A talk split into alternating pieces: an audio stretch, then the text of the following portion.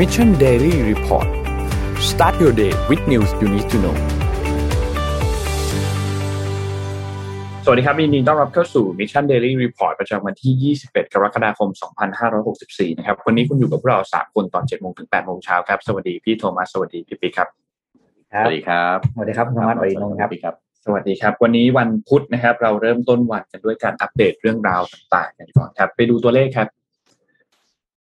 ตัวเลขต่างๆนะครับ วันนี้เราเริ่มต้นกันด้วยสถานการณ์ของผู้ป่วยนะครับ ผู้ที่รักษาตัวในโรงพยาบาลณขณะตอนนี้มี 1 2 6 0 0 0 คนนะครับ อยู่ในโรงพยาบาล 73,000 และอยู่ที่โรงพยาบาลสนาม 53,000 นะครับ ผู้ป่วยอาการหนักเพิ่มเติม 116 คนนะครับ อยู่ที่ 3,711 นะครับ และต้องใส่เครื่องช่วยหายใจเพิ่มเติมอีก 1 คนนะครับ รวมแล้ว 855 นะครับ ตัวเลขที่รักษาหายแล้วนะครับ อยู่ที่ 6,557 นะครับ เมื่อวานนี้นะครับ นี่คือตัวเลขอัปเดตล่าสุดครับ ตัวเลขการฉีดวัคซีนครับ วัคซีนอันนี้เป็นข้อมูลเมื่อวันจันทร์นะครับ ฉีดวัคซีนไปได้ทั้งหมด 248,000 โดสนะครับ รวมแล้ว 14.5 ล้านโดส เป็นเข็มที่ 1 11 ล้าน และเป็นเข็มที่ 2 3.4 ล้านนะครับ ไปดูเป้าหมายครับ เป้าหมายของเราคือ ฉีดเข็มแรกแค่ได้ 50 ล้านคนนะครับ ตอนนี้ฉีดเข็มแรกไปแล้วทั้งหมด 11 ล้านนะครับ ยังห่างจากเป้าหมายอีก 38.9 ล้านโดสนะครับคิดตอนนี้เป็น 22.1%นะครับเหลือเวลาอีก 101 วันนะครับเพื่อให้บรรลุเป้าหมายให้ได้ เราฉีดได้ล่าสุดคือประมาณ 217,000นะครับต้องฉีดให้ได้ 38,500 385,000นะครับถึงจะบรรลุเป้าหมายได้ภายใน 101 วันที่เหลือนะครับ นี่คือตัวเลขอัปเดตวัคซีนล่าสุดครับดัชนีตลาดหลักทรัพย์ครับ ตอนนี้เซ็ตครับล่าสุดปิดที่ 1,538.86 นะครับ ติดลบ 1.10%นะครับ และของต่างประเทศเป็นอย่างไรบ้างครับของต่างประเทศนะครับบวกเกือบทั้งตารางนี้เลยนะครับดาวโจนส์ครับบวก 1.61 นะครับ NASDAQ ครับบวก 1.07 นะครับ NYSE ครับบวก 1.38 ครับฟุตซี่บวก 0.64 ครับ และห่างเสงติดลบ 0.84 ครับ ราคาน้ำมันดิบโลกนะครับ ตอนนี้ ราคาร่วงค่อนข้างหนักนะครับ West Texas Intermediate นะครับอยู่ที่ 66.7 นะครับ แล้วก็ Brent crude oil ครับอยู่ที่ 69.06 นะครับ แม้ว่าในช่วง 24 ชั่วโมงที่ผ่านมาจะเป็นบวก แต่ว่าราคาถ้าเทียบกับเมื่อสัปดาห์ที่แล้วเนี่ย ถือว่าลงต่ำลงมาเยอะมาก สัปดาห์ที่แล้วถ้าใครจำได้ตัวเลขจะอยู่ประมาณ 70-75 นะครับ ราคาทองคำครับติดลบ 0.24%นะครับ อยู่ที่ 1,808.37 นะครับ และคริปโตเคอเรนซีครับ บิตคอยครับหลุด 30,000นะครับติดลบ 3.38นะครับอีเทเรียมครับหลุด 1,800 เช่นเดียวกันนะครับติดลบ 2.99นะครับ Binance ครับติดลบ 7.01%นะครับ Cardano ครับติดลบ 6.81 และ Dogecoin ครับติดลบ 9 4.91นะครับนี่คืออัปเดตทั้งหมดครับสำหรับตัวเลขต่างๆครับ อืมครับ ก็เมื่อคืนอาจจะหลายท่านอาจจะเห็นข่าวที่ค่อนข้างอาจจะน่าหดหู่นะครับ ในประเทศเราแต่ก็นั่นแหละครับ เราก็คงยังต้อง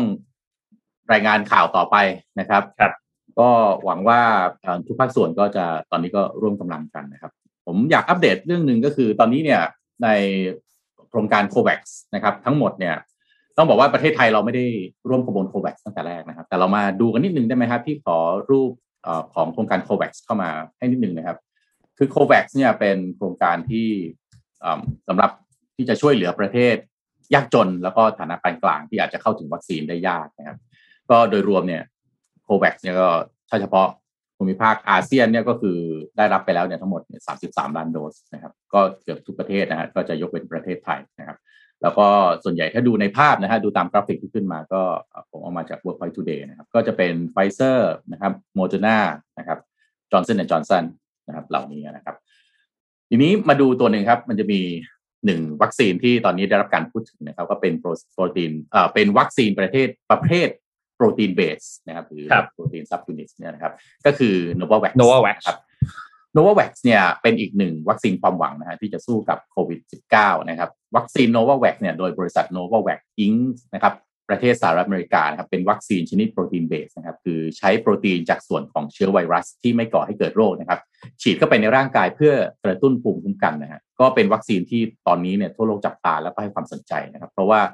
นอกจากจะเป็นหนึ่งในวัคซีนหลักนะฮะของโครงการโควัคแล้วก็ ซึ่งโครงการโควัคซึ่งผมได้เรียนไปนะฮะก็จะเป็นวัคเอ่อเป็นโครงการที่ช่วยให้ประเทศมีรายได้น้อย แล้วก็รายได้ปานกลางได้เข้าถึงวัคซีนนะครับก็ล่าสุดนะครับยังมีรายงานผลการทดลองทางคลินิกระยะที่3นะครับซึ่งประสิทธิภาพนะครับสูงถึง 90%เลยทีเดียวนะครับก็สำหรับในไทยเนี่ยก็มีเอกชนที่ให้ความสนใจที่จะนำเข้านะครับ ก็เมื่อไม่นานมานี้ก็นายแพทย์บุญวนาสินนะครับ ประธานกรรมการของเครือ THG นะครับ ก็ก็ได้ออกมาบอกนะครับให้สัมภาษณ์ต่อสื่อมวลชนนะครับว่านอกจากมีการสั่งซื้อวัคซีนไฟเซอร์นะฮะ20 ล้านโดส แล้วตอนนี้ก็ยังวางแผนที่จะเจรจากับโนว v ว x ด้วยนะครับ ก็ข้อบ่งใช้สำหรับวัคซีนโนวา v ว x นะครับ ก็ฉีด 2 โดสห่างกันประมาณ 3 สัปดาห์นะฮะเหมาะสำหรับบุคคลอายุ 18 ถึง 84 ปี ราคาโดสละ 16 ดอลลาร์สหรัฐนะครับ หรือประมาณ 524 บาทนะฮะอันนี้เป็นข้อมูลณวันที่ 20 กรกฎาคมคือเมื่อวานนี้นะฮะจัดเก็บในอุณหภูมิ 2-8 องศาเซลเซียสได้นาน 3-6 เดือนนะฮะอย่างไรก็ดีนะฮะก็ต้องติ่งไว้นิดนึงนะฮะว่า WHO นะครับยังไม่รับรองใช้เป็นวัคซีนฉุกเฉินนะครับ รวมทั้งอยู่ระหว่างการขออนุมัติขึ้นทะเบียนกับออยไทยด้วยนะครับ ซึ่งองค์การเภสัชกรรมนะฮะอยู่ระหว่างเจรจานำเข้ามาเป็นวัคซีนทางเลือกนะครับ ซึ่งทาง n o v a v a x ก็ระบุว่าจะส่งวัคซีนให้กับประเทศที่ร่วมโครงการโควัคก่อนนะตามที่ระบุไว้ในสัญญาคือ 1,100 ล้านโดสนะครับในไตรมาสที่ 3 ของปีนี้ นั่นหมายความว่าหากการเจรจานำเข้าไทยนะครับนำเข้าต่างๆของของโควัคเนี่ยสำเร็จนะฮะไทยจะต้องต่อคิวหลังจากนี้นะครับ เนื่องจากเราไม่ได้เข้าร่วมโครงการCOVAX ตั้งแต่แรกนะครับวัคซีน Novavax นะฮะมีผลการทดสอบทางคลินิกระยะที่ 3 พบว่าประสิทธิภาพป้องกันความรุนแรงของโรคโดยรวมได้ 90.4%นะฮะป้องกันอาการป่วยรุนแรงได้ 100%ป้องกันสายพันธุ์ดั้งเดิมได้ 96.4% นะครับสายพันธุ์อัลฟาได้ 89.7%เบต้าหรือแอฟริกาใต้นะฮะได้ 55%ส่วนสายพันธุ์เดลต้าที่ตอนนี้อาละวาดหนักอยู่เนี่ยนะฮะยังอยู่ระหว่างการศึกษานะครับสำหรับผลข้างเคียงหลังการฉีดคล้ายกับวัคซีนชนิดอื่นนะครับก็อาจมีอาการคล้ายไข้หวัดใหญ่นะครับปอดปวดบวมแดงนะครับบริเวณที่ฉีดรู้สึกอ่อนเพลียเหนื่อยล้านะครับบางรายก็อาจมีอาการปวดศีรษะบ้างครับก็เป็นอีกหนึ่งวัคซีนนะฮะที่เดี๋ยวจะได้รับการพูดถึงทั่วโลกนะครับ หลังจากที่มีการเริ่มการส่งมอบนะครับ ไออาการที่คุณสมบัติพูดเมื่อกี้เหนื่อยอ่อนล้า อะไรนั่นนะตอนนี้เป็นหมดแล้ว ตอนนี้เป็นหมดแล้วเราเหนื่อยเหนื่อยเซ็งตอนนี้โอ้ทุกคนเราไม่ยังไม่ต้องฉีดวัคซีนก็มีอาการยังไม่ฉีดเราไปก็ครบแล้วครับอ่อนล้าอะไรเงี้ยโอ้ยอ่อนล้าหมดแล้วตอนนี้โอ้ยอ่าพูดถึงเรื่องวัคซีนแล้วก็อัปเดตต่อให้จบเลยเรื่องวัคซีนของที่ไทยนะครับ เรื่องของตัวไฟเซอร์นะครับเมื่อวานนี้เนี่ยมีการลงนามกันแล้วนะครับ คุณอนุทินชาญวีรกุลนะครับ ก็ได้ไปลงนามครับทำสัญญากับทางของไฟเซอร์นะครับ ก็จัดหาวัคซีนจำนวนทั้งหมดคือ 20 ล้านโดสนะครับ คุณอนุทินก็พูดถึงบอกว่าเมื่อในช่วงสองสามเดือนที่ผ่านมาเนี่ยไทยได้ทำงานร่วมกับบริษัทไฟเซอร์อย่างหนักเพื่อ เพื่อที่จะบรรลุข้อตกลงกันเนี่ยนะครับ เกี่ยวกับตัว วัคซีนไฟเซอร์ 20 ล้านโดสมาให้กับคนไทยนะครับ เชื่อว่าความร่วมมือนี้เนี่ยก็น่าจะนำไปสู่การทำงานอย่างใกล้ชิดกันมากขึ้น และสำหรับการจัดส่งวัคซีนวัคซีนเนี่ยคาดว่าจะส่งได้ภายในไตรมาสที่ 4ของปีนี้ตามข้อตกลงในสัญญานะครับ แต่ว่าอย่างไรก็ตามครับ ตอนนี้ไทยเรามีตัววัคซีนไฟเซอร์ ที่ได้รับบริจาคมาจากสหรัฐอเมริกาที่กำลังจะมาถึงในวันที่ 29 กรกฎาคมนี้นะครับ เพื่อฉีดให้กับบุคลากรในการแพทย์ด่านหน้า แล้วก็ ลุ่มผู้สูงอายุต่างๆนะครับ ทีนี้ตัววัคซีนของไฟเซอร์เนี่ยก็นับว่าเรียบร้อยได้ 20 ล้านโดสก่อนหน้านี้ที่เรามีการทางด้านอธิบดีกรมควบคุมโรคมีการพูดคุยออกมาบอกว่าจะขอซื้อเพิ่มอีก 50 ล้านโดสรวมแล้วรวมแล้วเป็น 20บวก50นะครับ สุดท้ายก็อันดีลนั้นยังไม่เกิดขึ้นนะครับ เบื้องต้นเนี่ยเราเซ็นได้ทั้งหมด 20 ล้านก่อนที่จะส่งมาในไตรมาสที่ 4 ปีนี้ แต่ว่าในปีถัดไปจะมีมาเพิ่มเติมไหมก็ต้อง รอติดตามกันอีกทีหนึ่งนะครับ ว่าจะเป็นอย่างไรนะครับ ทีนี้อีกข่าวหนึ่งนะครับ ก็คือเรื่องของหมอบุญครับ เมื่อวานนี้หมอบุญออกมาให้สัมภาษณ์ด้วยนะครับ เกี่ยวกับเรื่องของตัววัคซีนนะครับหมอบุญก็พูดถึงบอกว่า คือตอนเนี้ยคิดว่าภายในเวลาอีกหนึ่งถึงสองวัน น่าจะมีข่าวที่เกี่ยวข้องกับเรื่องวัคซีนมาให้พูดถึงกันตอนนี้รอรอทางด้านหน่วยงานเนี่ย ที่หมอบุญเป็นคนเจรจาด้วย แล้วหน่วยงานนั้นเป็นคนเจรจาตรงกับบริษัทฉายวัคซีนนะครับ ก็รอหน่วยงานออกมาแถลง เพราะว่าตอนนี้เนี่ยตนถูกประมาณว่าถูกกรตเนี่ยเหมือนตักเตือนมาเกี่ยวกับเรื่องของหุ้นนะครับ ว่ามีการต้องให้ทุกอย่างให้มันเป็นไปตามหลักปฏิบัติของสำนักงานคณะกรรมการกำกับหลักทรัพย์และตลาดหลักทรัพย์เนี่ยนะครับ ก็ต้องรอติดตามไป อีกหนึ่งถึงสองวันคิดว่าน่าจะมีความชัดเจนมากขึ้นภายในสัปดาห์นี้ เกี่ยวกับเรื่องของดีลตัวของหมอบุญเกี่ยวกับเครือโรงพยาบาลธนบุรี Healthcare Group เนี่ยนะครับ ซึ่งถ้าหากว่าเป็นข่าวดีเราก็จะมีข่าวดีเกี่ยวกับเรื่องวัคซีนค่อนข้างหลายเรื่องภายในสัปดาห์นี้นะครับ หวังว่าจะเป็นข่าวดีนะครับ แล้วก็เมื่อวานนี้ครับพลเอกประยุทธ์เองก็ออกมาโพสต์ Facebook ด้วยนะครับ คิดว่าหลาย ๆ ท่านน่าจะได้อ่านกันแล้วนะครับ ก็นนสรุปใจความให้ฟังคร่าว ๆ นะครับ ว่าเมื่อวานนี้พลเอกประยุทธ์ก็พูดถึงว่าเป็นจดหมายอันหนึ่งเขียนว่าเรียนพี่น้องประชาชนทุกๆท่านนะครับ ก็ในช่วงเวลาตอนนี้ผ่านมามากกว่าหนึ่งปีแล้วที่ทั้งประเทศไทยทั้งทั่วโลกต้องเจอกับโควิด มีการบังคับใช้มาตรการต่างๆ ที่เข้มงวดต่างๆ โดยตอนนี้เนี่ยไทยอยู่ในช่วงหัวเลี้ยวหัวต่อของภาวะวิกฤตก็ขอให้ประชาชนเนี่ยร่วมกันอดทน ซึ่งก็ขอให้ทางด้านหน่วยงานบุคลากรทางการแพทย์ รวมถึงประชาชนเนี่ยร่วมแรงร่วมใจการทำตามมาตรการของรัฐ แล้วก็พยายามที่จะกดตัวเลขยอดผู้ติดเชื้อลงมาให้ได้ก่อนอันนี้เราเคยทำได้สำหรับการกดตัวเลขยอดผู้ติดเชื้อ ในวันนี้หลังจากที่มีการประกาศล็อกดาวน์การปิดสถานที่ต่างๆ ประกาศเคอร์ฟิวจำกัดการเดินทาง แล้วคณะแพทย์ยังมองว่าไม่ดีขึ้น ก็เลยมีการล็อกดาวน์ที่รุนแรงเพิ่มขึ้นขึ้นมาอีกหลังจากนี้ ซึ่ง คณะแพทย์ที่ปรึกษาก็มีการประเมินแล้วว่าสถานการณ์ยังคงไม่ดีขึ้น ผู้ติดเชื้อยังคงไม่ลดลงกระทรวงสาธารณสุขก็พบว่าผู้เสียชีวิตส่วนใหญ่ก็ยังคงเป็นผู้สูงอายุผู้ที่มีโรคประจำตัว แล้วก็รอบนี้คลัสเตอร์ที่เราเจอส่วนใหญ่เป็นการติดเชื้อแบบเจอติดในบ้าน คนนึงออกไปข้างนอกมารับเชื้อมา แล้วก็มาติดคนในบ้านเจอคลัสเตอร์แบบนี้ เยอะมากก็เลยมีการยกระดับขึ้นมาอีกครั้งหนึ่งและประโยคที่สำคัญที่ท่านนายกบอกก็คือ ผมต้องขอให้พวกเราทุกคนทนกันอีกครั้ง ให้ความร่วมมือกับมาตรการในครั้งนี้อย่างเต็มที่โดยผมทราบดีว่า จะต้องมีพี่น้องจำนวนมาก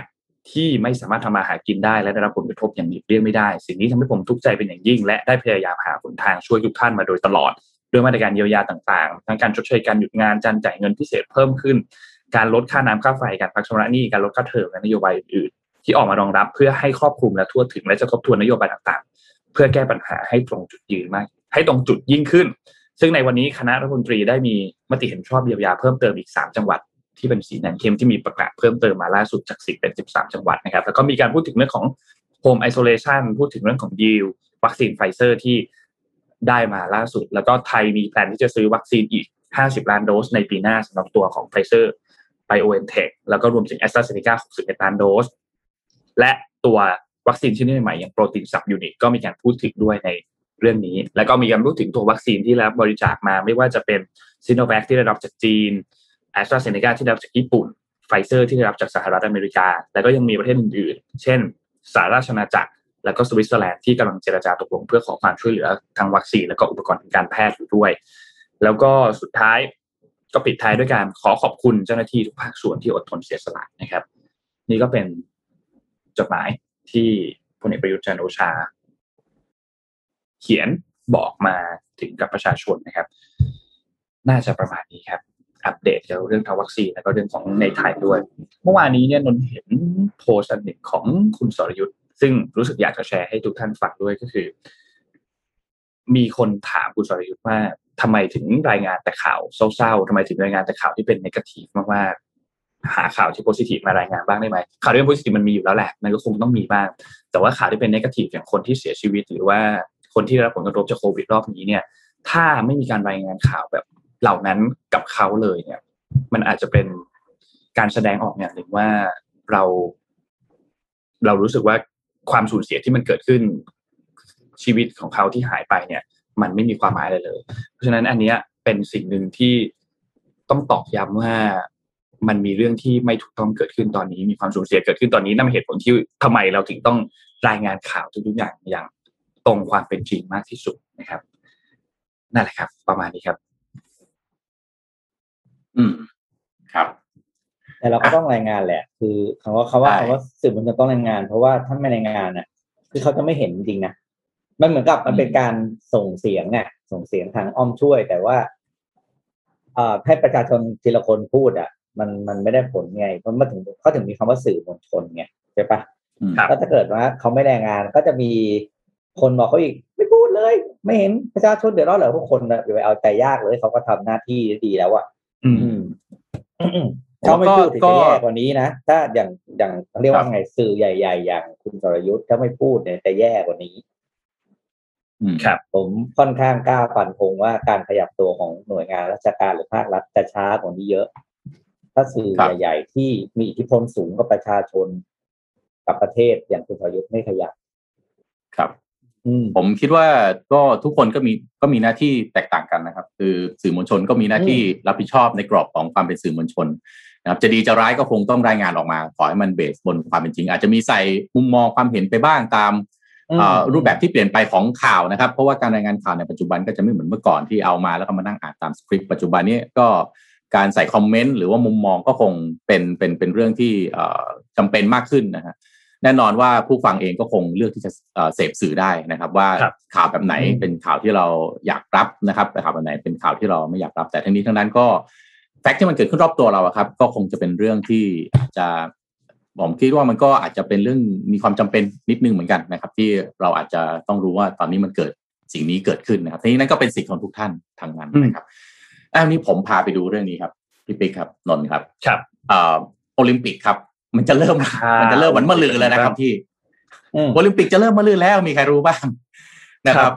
ซึ่งจริง ๆ แล้วควรจะเป็นที่เขาตั้งเป้าไว้ว่ามันจะเป็นโอลิมปิกที่ยิ่งใหญ่ที่สุด อันหนึ่งที่มนุษยชาติเคยมีเลยนะครับ แต่ว่าก่อนที่จะเริ่มโอลิมปิกนะครับ เมื่อวานนี้นะครับ สปอนเซอร์ใหญ่ที่สุดรายหนึ่งนะฮะก็โตโยต้าก็ออกมาบอกว่าเอ้ยถอดโฆษณาทางทีวีที่เกี่ยวกับโอลิมปิก 2020 ในญี่ปุ่นเนี่ยโตโยต้าขอถอดออกหมดเลยนะครับ เพราะว่ามีกระแสต่อต้านจากประชาชนว่าจัดทำไมนะไม่อยากให้จัดเลยนะครับ ก็แม้แต่ประธานบริษัทนะครับ หรือผู้บริหารระดับสูงก็จะไม่ไปเข้าร่วมพิธีเปิดด้วยนะฮะที่จะจัดขึ้นในสัปดาห์นี้นะครับ เนื่องจากว่าประชาชนชาวญี่ปุ่นเนี่ย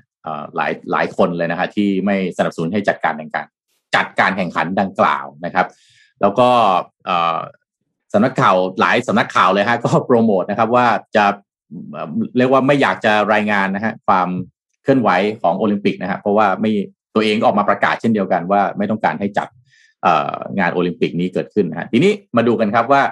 โหมโรงครับโตเกียว 2020 นะฮะเปิดคิวนะครับ ยิงสดนะครับถ่ายทอดสดนะครับ ฟุตบอลอ่ารอบแรกนะฮะก่อนเปิดฉากโอลิมปิกเกมส์นะครับ6ช่องฟรีทีวีครับ ผนึกกับอ่า T Sports แล้วก็ AIS Play นะครับ ก็รวมยิงสดทัพนักกีฬาไทยนะฮะโดยอ่อเอ่อการแข่งขันนะฮะจะเปิดฉากอย่างเป็นทางการเนี่ยคือวันที่ 23 กรกฎาคม ถึงวันที่ 8 สิงหาคมนี้นะครับ โดยทัพนักกีฬาไทยนะฮะคว้าโคต้าเข้าร่วมชิงชัยทั้งหมดนะครับ 41 คนใน 14 ชนิดกีฬานะครับ ก็สำหรับแฟนกีฬาชาวไทยครับ สามารถที่จะร่วมชมการถ่ายทอดสดผ่านทาง 6 ช่องฟรีทีวีนะครับไทย PBS NBT PPTV นะครับ JKN นะครับอ่า True for You นะครับ GMMTV นะครับ รวมทั้งเคเบิลช่อง T Sport อีกด้วยนะครับ ก็จะพยายามตามข่าวก็บอกว่าทางผู้ถ่ายทอดก็พยายามที่จะให้ได้รับการถ่ายทอดสดสดนะครับ แบบครบทุกกีฬาทุกคู่นะครับ แล้วก็ย้อนหลังก็ไปดูทาง AS Play ได้นะครับ โดยโหมโรงนะครับ จะเป็นการถ่ายทอดสด การแข่งขันฟุตบอลรอบแรกจะเริ่มตั้งแต่วันที่ 21 กรกฎาคม กรกฎาคมวันนี้ครับ ฟุตบอลหญิงนะครับ กลุ่ม F นะครับจะเป็นจีนพบบราซิลนะครับ เวลาไทยบ่ายสามโมงที่ช่องไทย PBS นะครับ แล้วก็ฟุตบอลหญิงกลุ่ม G นะฮะสวีเดนพบกับสหรัฐอเมริกาเวลาบ่ายสามโมงครึ่งนะครับ ก็ในวันที่ 22 กรกฎาคมคือพรุ่งนี้นะครับ จะเป็นฟุตบอลชายนะครับ เม็กซิโกพบฝรั่งเศสนะครับ แล้วก็นิวซีแลนด์นะครับ พบกับเกาหลีใต้นะครับ เวลาบ่ายสามโมงเช่นกันอะมี เจ้าภาพนะฮะญี่ปุ่นพบกับแอฟริกาใต้เวลาหกโมงเย็นด้วยนะครับ จากนั้นครับพิธีการเปิดการแข่งขันนะครับที่โอลิมปิกสเตเดียมกรุงโตเกียวนะครับในวันที่ 23 กรกฎาคม ก็จะมีการถ่ายทอดสดผ่านทาง 3 ช่องนะครับ คือ True for You NBT แล้วก็ไทย PBS นะครับ เริ่มยิงสัญญาณภาพนะฮะส่งตรงจากญี่ปุ่นถึงประเทศไทยเวลา 6 โมงเย็นนะครับ จนกระทั่งสิ้นสุดพิธีการในช่วงเวลา 3 ทุ่มนะครับ หลังจากนั้นถ้าในส่วนของการแข่งขันของทัพนักกีฬาไทยจะมีการถ่ายทอดสดสลับ เปลี่ยนการผ่านทาง 6 ช่องฟรีทีวีนะครับ โดยวันแรกก็เป็นการชิงชัยกันในวันยี่ที่ 24 กรกฎาคมนะครับก็ทั้งนี้นะครับในส่วนของโปรแกรมการถ่ายทอดสดนะครับพอพอกีฬาไทยสามารถเช็คโปรแกรมการถ่ายทอดสดได้แล้ววันนี้ที่ sta- เอ่อว่าเอ่อเว็บไซต์นะครับ stadiumth.com/olympic นะครับย้ำอีกทีนะฮะ stadiumth.com/olympic นะครับก็จะมีการอัปเดตข้อมูลการแข่งขันนะครับช่องการถ่ายทอดสดในแต่ละวันนะครับ ก็ ถ้าตอนนี้ทุกทุกคนต้องอยู่บ้านหมดนะฮะต้อง work from home กันหมดก็เปิดดูกันได้นะครับ เพื่อที่จะอ่าทำงานไปด้วย ดูโอลิมปิกครับเชียร์ทีมชาติไทยไปด้วยได้นะครับ ผมมันจะเป็นการแข่งขันที่ไหนต้องผมว่านักกีฬาที่จะเอากำลังใจจากไหนไปแข่งมันจะเงียบนะคนรอดจะเรียกว่าเหมือนอยู่ในสนามซ้อมนะอยู่แบบเออทรงๆเหมือนอยู่ในสนามซ้อม นี่น่าดูพิธีเปิดมากพี่ปิ๊กพิธีเปิดจะจะเป็นยังไงปกติเนี่ยปกติพิธีเปิดก็จะเดินการโอลิมปิกพาเหรดอ่า ใช่เดินเข้ามานี่โอ้โหธงใช่ไหมธงชาติใช่แล้วก็เสียงแฟลชเสียงแฟลชนี่รอบ stadium เลยใช่ไหมอ่าใช่แทนภาพไปเนี่ยโอ้โหแสงแฟลชรอบ stadium นะครับแล้วก็เอ่อคนที่เดินพาเหรดมาก็จะโบกมือทักทายกับคนดู นักกีฬาเดินเข้ามาทักทายถือธงเข้ามาใช่ไหมฮะครั้งนี้มันจะเป็นยังไงน่าน่าน่าดูมากนะครับ ก็ว่าว่า การอะไรนะ Impact ที่เกิดขึ้นนะครับอืมอืมแล้วก็ทำให้การเอ่อจัดงานเนี่ยมันรูปแบบมันคงต้องปรับเปลี่ยนไปเยอะเนี่ย มันจะออกมาเป็นยังไงนะต้องอย่างติดอตาย่ามงล่าสุดได้โตโยรู้สึกว่าโตโยต้าเองก็ประกาศว่าจะไม่มีการปล่อยโฆษณาโทรทัศน์ที่เกี่ยวข้องกับโตเกียวโอลิมปิกด้วย แล้วก็อ่าผู้บริหารประธานเองก็จะไม่เข้าร่วมพิธีเปิดในวันที่ 23 นี้ด้วยนะครับ ก็แหม่เรื่องโอลิมปิกนี่ ในนี้ถ้าถ้ามีนักกีฬาฟังอยู่นะครับ เราขอเป็นกำลังใจให้นะครับ ขอให้สู้เต็มที่นะครับ ได้เหรียญไม่ได้เหรียญกลับมายังไงก็ อ่า ขอให้ขอให้สู้เต็มที่นะครับครับเอาเป็นเป็นอะไรนะ เข้าไปเป็นสร้างกำลังใจให้กับพี่น้องชาวไทยทุกคนแล้วกันนะครับ ว่าเราก็ใช่อะอืมอืมมันยังมีความหวังนะครับ รอเชียร์ครับรอเชียร์เลย เนี่ยก็มาก่อนที่เขาบอกว่านะส่งส่งใจไปไปเชียร์ใช่ไหมก็เนี่ยครั้งจะส่งใจของจริงเลยครั้งเนี้ยแน่นอนเลยไม่ได้ไม่ได้ไม่ได้เขาไปนั่งเชียร์กันแบบเต็มที่แล้วในสนามอ่าเมื่อวานมีอีกอันหนึ่งอีเวนต์อีกอันหนึ่งสำคัญของโลกเลยนะครับพอดีผมเพิ่งส่งภาพเข้าไปดับเอาให้ดูสรุปสั้นๆที่เราลุ้นกันก็คือเจฟเบโซสนะครับกับภารกิจไปอวกาศครั้งแรกของเขาก็ประสบความสำเร็จด้วยดีครับ กับ project อ่าโครงการที่อ๋อ Blue Origin ใช่ไหมครับอ่าครับยานสวย Blue Origin ก็ขึ้นไปนะครับ แล้วก็เจฟเบโซสก็สมสมความฝันของเขาที่ที่เขาบอกเขาฝันมาตั้งแต่เด็กนะเขาอยากจะไปท่องอวกาศสักหนึ่งครั้งไฟทดลอง Origin อ่า Blue Origin นะครับ เรียบร้อยขึ้นไปบนอากาศนะครับ แล้วก็กลับลงมาด้วยความปลอดภัยนะครับ นักบินอวกาศทั้งห้าคนที่มีตัวเจฟนะครับ ตัวพี่ชายของเขาแล้วก็อีกสามเจ้าหน้าที่เจ้าหน้าที่เขาเรียกนักบินอวกาศสองคน แล้วก็บุคคลที่ประมูล ซึ่งก็ไม่มีการเปิดเผยชื่อให้สมมติว่าเป็นใครนะครับ ก็ก็ กลับลงสู่พื้นโลกได้อย่างปลอดภัยนะครับ ก็เมื่อวานเขามีไลฟ์ด้วยนะ ผมก็อุตส่าห์ดูกับเขาด้วยนะดูตอนไลฟ์ก็ไลฟ์ไลฟ์กันทั่วโลกเลยเพราะว่าโอ้โหคุณต้องคิดดูสิว่า บุคคลที่ร่ำรวยที่สุดในโลก แล้วกับภารกิจที่อะพูดจริงว่าตัว Blue Origin เนี่ยไม่เคย test flight จริงอย่างนี้นะครับ ไม่เหมือนครับของของเอ่อเอ่อเคย test flight จริงสมมติละห้าครั้งนี่เป็นครั้งที่หกแต่ว่าห้าครั้งแรกที่เทสมาไม่มีคนขึ้นไปนั่งนะอืมนี่คือครั้งแรกเลยที่มีคนขึ้นไปนั่งและตัวเขาเองขึ้นไปเอง ที่ดูแล้วก็เป็นสิ่งที่น่าสนใจ แล้วก็ไปหาดูอ่าคลิปได้นะครับ มีมากมายเลยในในในในในใน YouTube ในอินเทอร์เน็ตนะครับ ลองเข้าไปดูกันได้ครับ นี่ขึ้นไปก่อน ลูกพี่อีกนะลูกพี่เรายังไม่ได้ขึ้นไปเลย ลูกพี่เนี่ยต้องบอกว่าลูกพี่สุดท้ายเนี่ยกลายเป็นมาขึ้นเป็นคนหลังสุดเลยนะอ่าเพราะริชาร์ดแบรนสันดิเนี่ยริชาร์ดแบรนสันกันไปแล้ว ไปเมื่อวันที่สี่กรกฎาคมใช่ไหมครับเจฟฟ์เบโซสเนี่ยวันที่ยี่สิบลูกพี่เนี่ยเหลืออยู่คนเดียวตอนนี้ ลูกพี่เอออะไปต่อครับเรื่องอื่นกันต่อ เราคุยเรื่องนี้กันหน่อยดีไหมครับ เรื่องของอืมมาตรการการปิดร้านอาหารในห้างอืมเพราะว่าเมื่อวานนี้เนี่ยเราเห็นการพยายามเอาตัวรอดของหลาย ๆ ร้านอาหารที่อยู่ในห้างกันเยอะมาก ก็สุดท้ายแล้วร้านอาหารในห้างตามประกาศฉบับที่ 28 คือฉบับล่าสุดเนี่ยก็ต้องปิดร้านอาหารในห้างไม่สามารถที่จะเปิดได้ แต่ว่าร้านอาหารที่อยู่นอกห้างก็สามารถเปิดได้จนถึงสองทุ่มก็คือทำ delivery ได้ทำ take home ได้นะครับ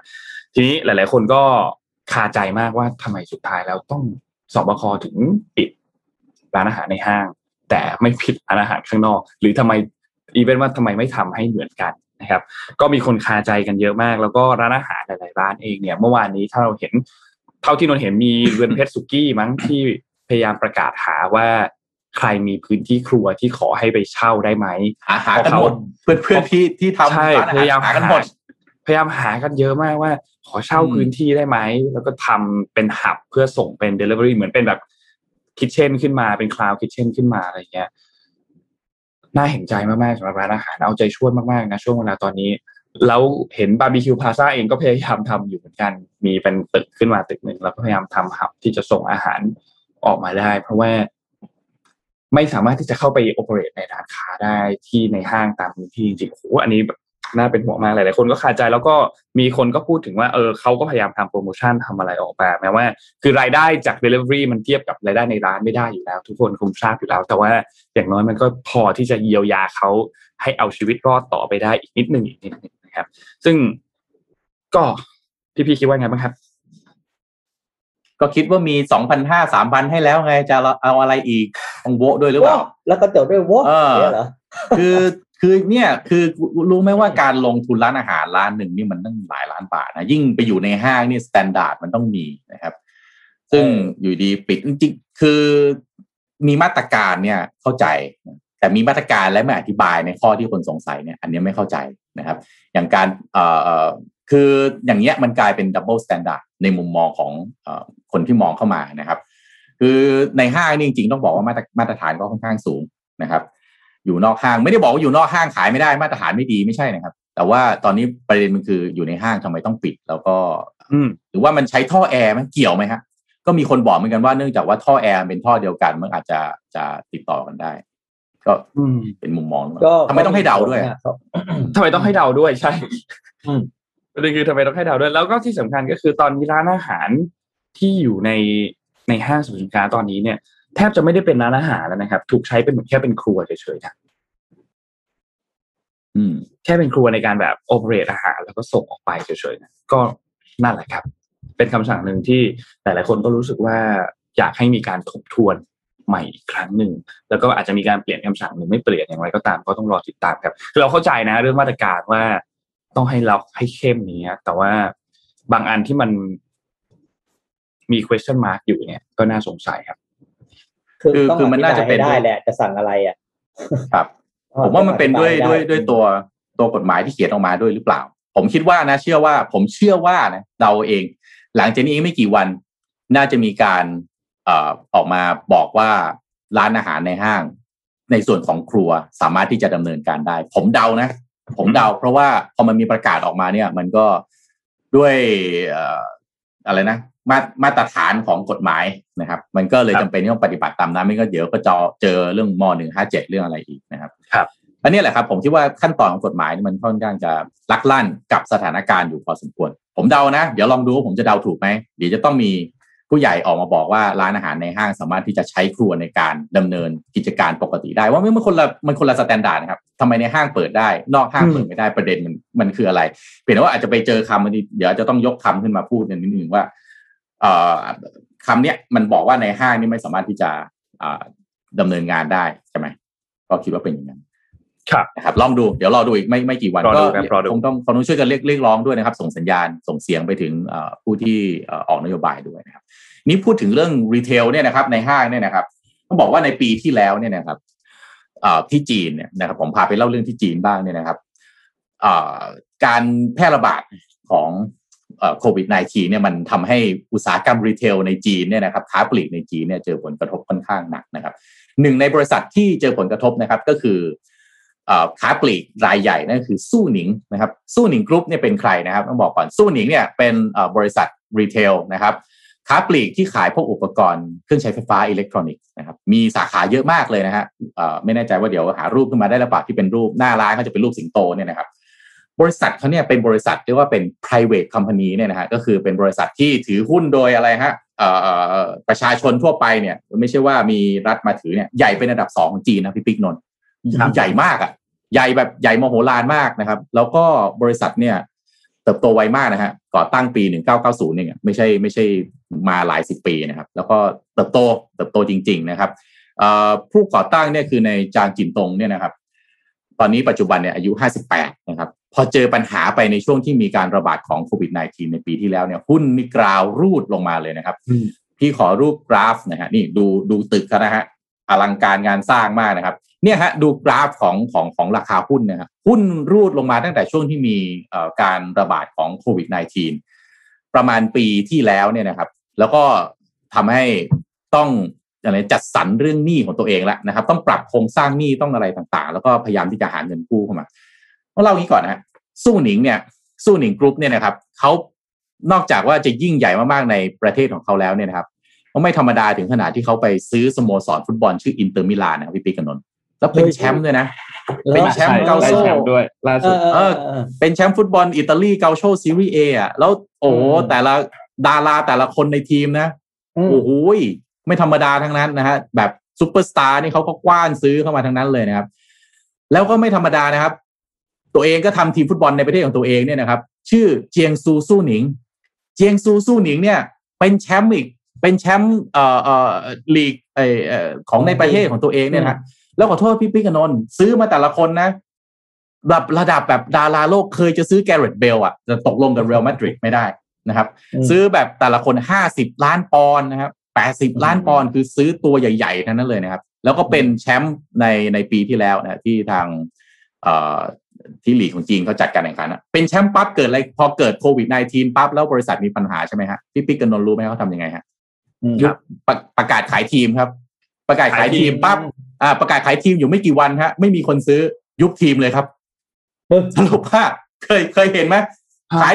เรียกว่าเป็นแชมป์เป็นแชมป์เออเสร็จปั๊บยุบทีมเลยฮะจริงๆ นี่คือสิ่งที่เกิดขึ้นในในเอ่อเอ่อ ในสโมสรเจียงซูสู้หนิง ซึ่งเจ้าของเนี่ยคือสู้หนิง ซึ่งร่ำรวยมากนะ เป็นบริษัทที่ร่ำรวยแล้วก็เป็นเอ่ออย่างที่บอกไปนะเป็น private company ที่ใหญ่ใหญ่มากๆนะครับ อันดับที่สองของในประเทศจีนเนี่ยนะครับนี่กลับมาดูว่าปัญหาของเอ่อสู้หนิงกรุ๊ปเนี่ยก็คือว่าขยายมากๆนะครับ ขยายเยอะจริง ๆ จนทำให้เอ่อเอ่อตัวเองเนี่ยถือหนี้เอาไว้เยอะมาก แล้วก็พอโควิด -19 มันเข้ามาระบาดอย่างรุนแรงมาก แน่นอนว่า retail คือส่วนที่กระทบที่สุดถูกไหมฮะเพราะว่าคนออกจากบ้านไม่ได้ อันที่สองที่เป็นตัว disruption เลยก็คือแน่นอนดิจิทัล disruption แต่จีสู้หนิงกรุ๊ปเนี่ยไม่ใช่ว่าเขาไม่ทำออนไลน์เขาทำออนไลน์เยอะมากนะครับเพียงแต่ว่ามันแข่งขันเริ่มจะแข่งขันไม่ค่อยได้ แล้วไปดูการเติบโตของอาลีบาบานะครับ ไปดูการเติบโตของ Tencent นะครับตอนนี้เนี่ยเอ่อ retail ในประเทศจีนเนี่ยสัดส่วนนะครับ retail เอ่อเรียกว่าอะไรออฟไลน์ออนไลน์นะครับออนไลน์เนี่ยโตขึ้นมา 25%หมายถึงว่ามีสัดส่วนคนซื้อเนี่ย มีถ้ามีอะไรห้าคนเนี่ยหนึ่งคนซื้อออนไลน์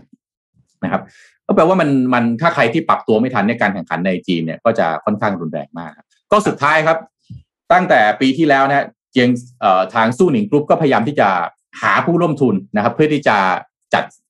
โครงสร้างนะครับ การลงทุนของตัวเองใหม่จากที่ขยายสาขาไปเยอะมาก แล้วก็มันก็เหมือนกับขึ้นหลังเสือมันถอยลงมาไม่ได้นี่ยนะครับ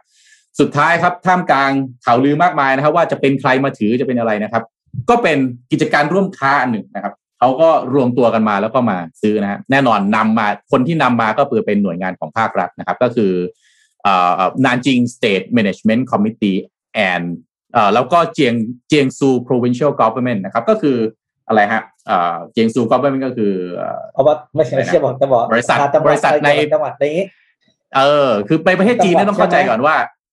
ภาครัฐเนี่ยเขาเข้าไปถือหุ้นนะถือหุ้นอะไรนะรัฐบาลท้องถิ่นเออผมก็นึกคำนี้ตั้งนานอืมท้องถิ่นเขาเข้าไปถือหุ้นนะฮะในบริษัทท้องถิ่นได้นะฮะเขาก็แบบอ่าบริษัทท้องถิ่นของเอ่อเจียงซูก็เข้าไปถือนะครับแล้วก็มีนานจิง State Estate Management Committee เนี่ยก็เข้าไปถือเหมือนกัน นอกจากนี้ครับที่น่าสนใจมากเลย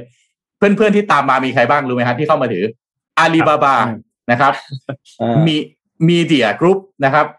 Haier Xiaomi อืม TCL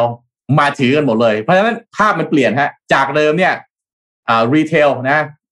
มักจะไปซื้อกว้านซื้อคนอื่นมาใช่ไหมฮะตอนเนี้ยอืมแบรนด์ที่ขายของอยู่ใน retail อะ วิ่งกลับไปคือย้อนกลับไปซื้อซื้อกิจเอ่อการบริษัทซื้อ retail กิจการไว้อ่าตอนนี้ออกใช่ไหมฮะที่ผมบอกไปเนี่ยอื้อหือ Midea Group ก็คงรู้จักเนาะเครื่องใช้ไฟฟ้า Midea ของจีน Haier นะครับ ประเทศเราเรียก Haier เนี่ยแหละนะฮะเอ่อ Xiaomi นะ TCL นี่คือรวมตัวกันนะฮะแล้วก็เข้าไป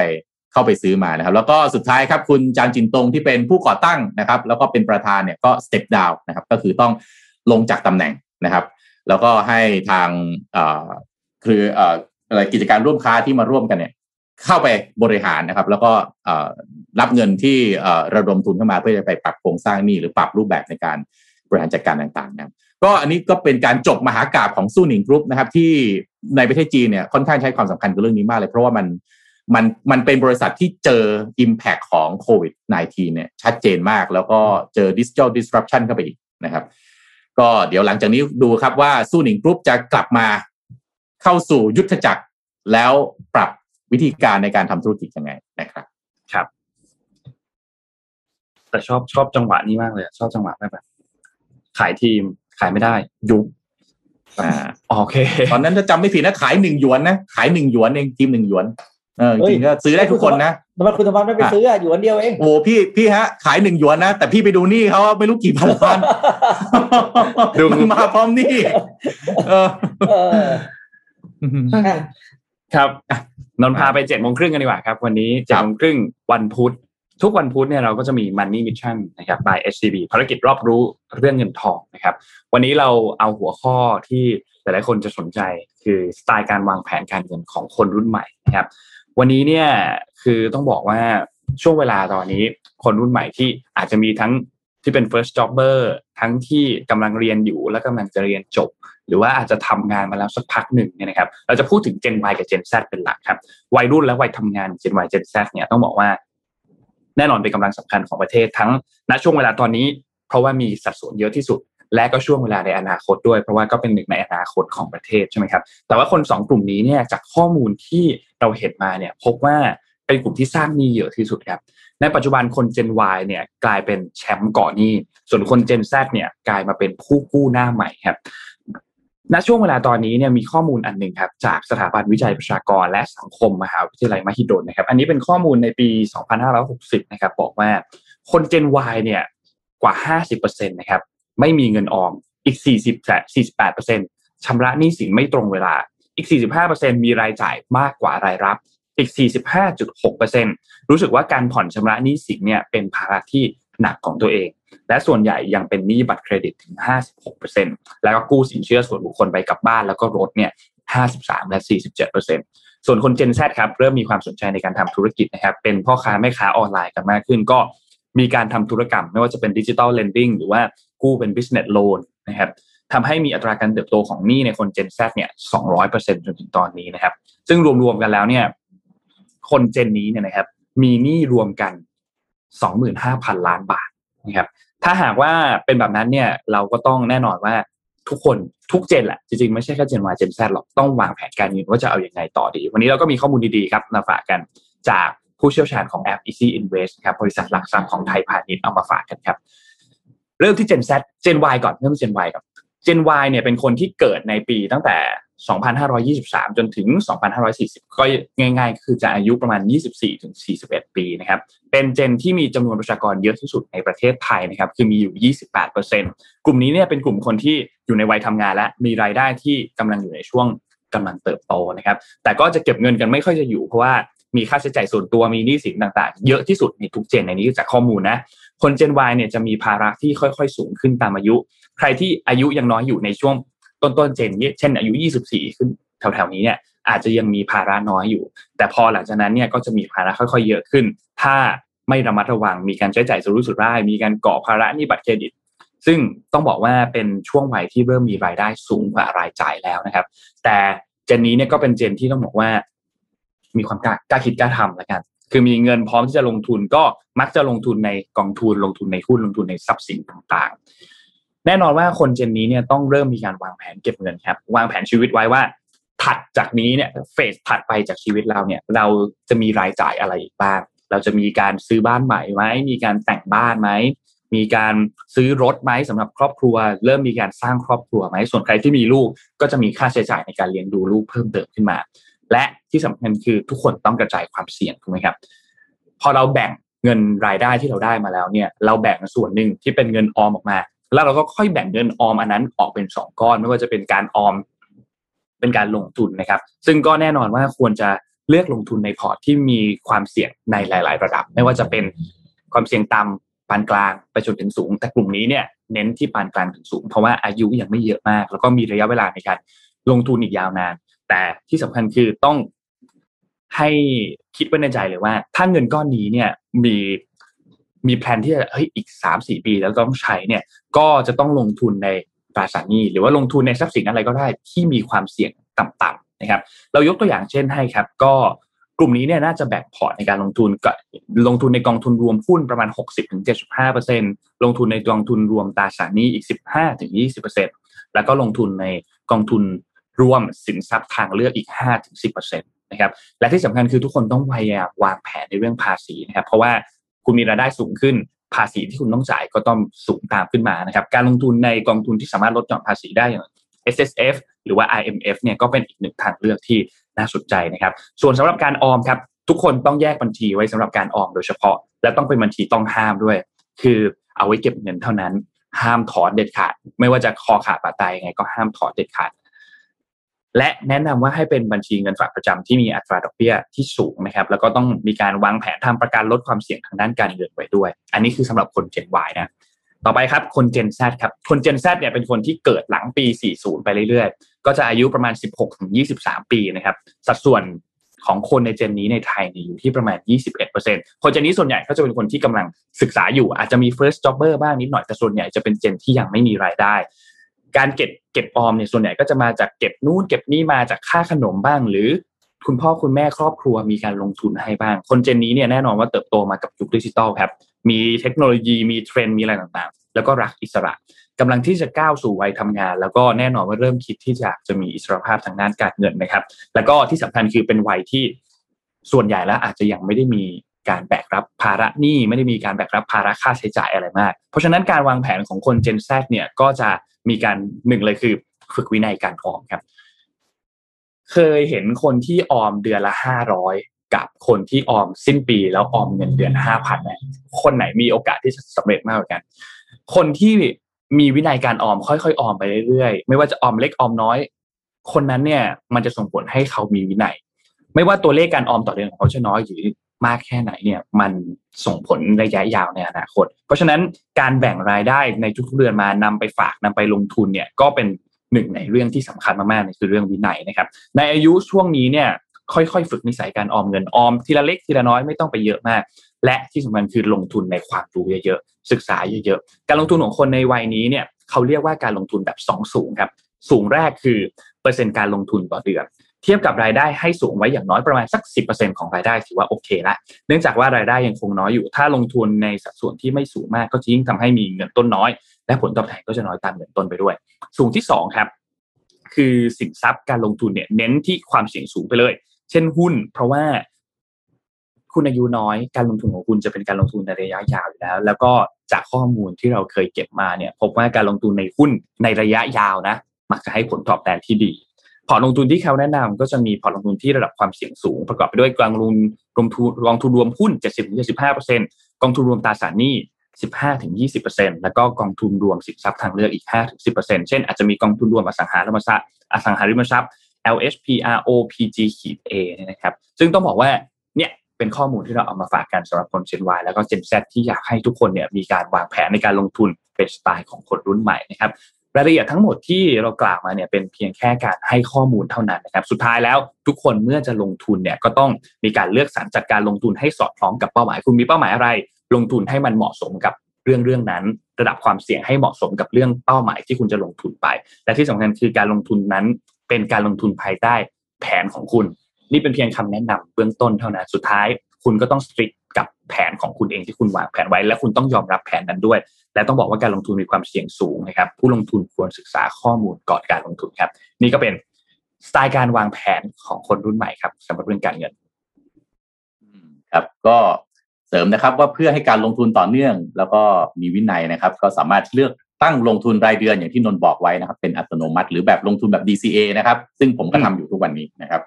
ก็เช่นแอปพลิเคชันนะฮะใช้ Easy Invest นะสามารถที่จะช่วยตัดเงินลงทุนให้เราทุกเดือนไม่ต้องกลัวลืมนะครับ ที่สำคัญนะครับมีกองทุนให้กองทุนรวมให้เลือกหลากหลายมากถึง 21บลจอย่างที่นนบอกไปเมื่อกี้นะครับ คือการมีวินัยในการออมเงินเนี่ยเราออมทุกเดือนนะมันจะช่วยฝึกวินัยเรา ซึ่งต้องบอกว่าการลงทุนเนี่ยวินัยนะฮะสำคัญนะครับสำคัญสำคัญที่สุมาดกกว่าเลยครับความเก่งอะบางทีบางทีเก่งเป็นช็อตๆเนี่ยบางทีสู้คนมีวินัยไม่ได้ฮะนะครับก็แล้วก็เดี๋ยวนี้ไม่ต้อง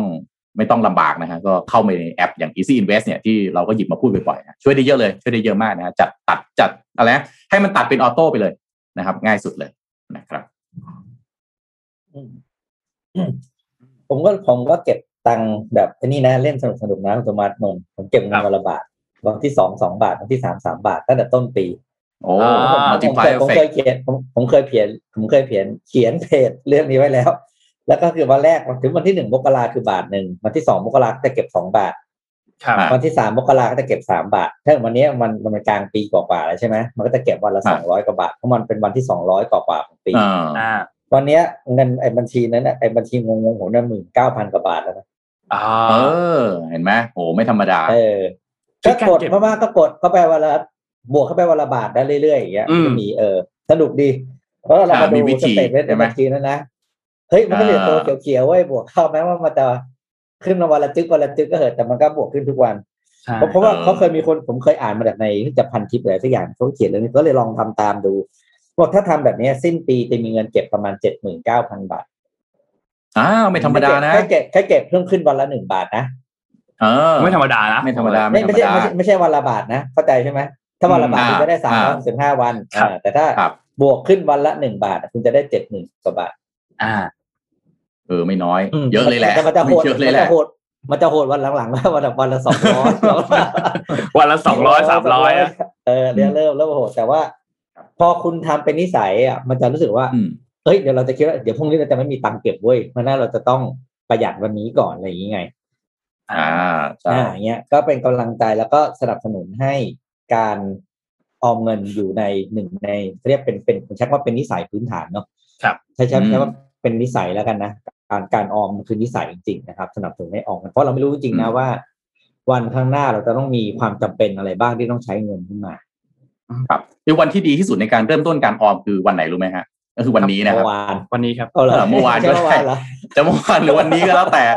นะครับเออเออคือแล้ววันที่แย่ที่สุดในการเริ่มต้นการออมคือวันไหนรู้ไหมฮะคือพรุ่งนี้ฮะครับ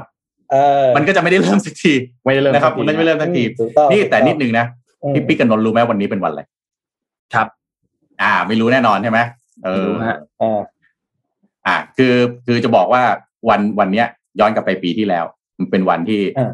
ผมเนี่ย ส่งอีเมลมาหาคุณแท็บว่าอ๋อเออเนี่ย อ่า ว่าจะอ่าเนี่ยแบบอ๋อเดี๋ยวจะมาอ่านเออเออเออเอออ่าอ่านใน Mission Daily Report อ่าแล้วก็ส่งมมไปบอกพี่ปิ๊กใช่ไหมอ่าเออว่าเนี่ยครบรอบหนึ่งปีวันะเกิดคุณโทมัสนะสิใช่ไหมงั้นก็แพ้วันนี้คือวันเกิดคุณโทมัส อ่าใช่ แต่มันก็ไม่ได้สลักสำคัญอะไรตรงนั้นคือ คือจำได้จำได้จะเรานี่เล่าผมก็เลยอืมผมก็เลย ผมก็เลยมีคลิปมาขอบคุณอ่าโอ้ว่าเหรอขอบคุณมากที่โอ้ให้โอกาสอ่า แล้ววันแรกจำได้ไหมจำแรกวันแรกอ่าไปดูคลิปกัน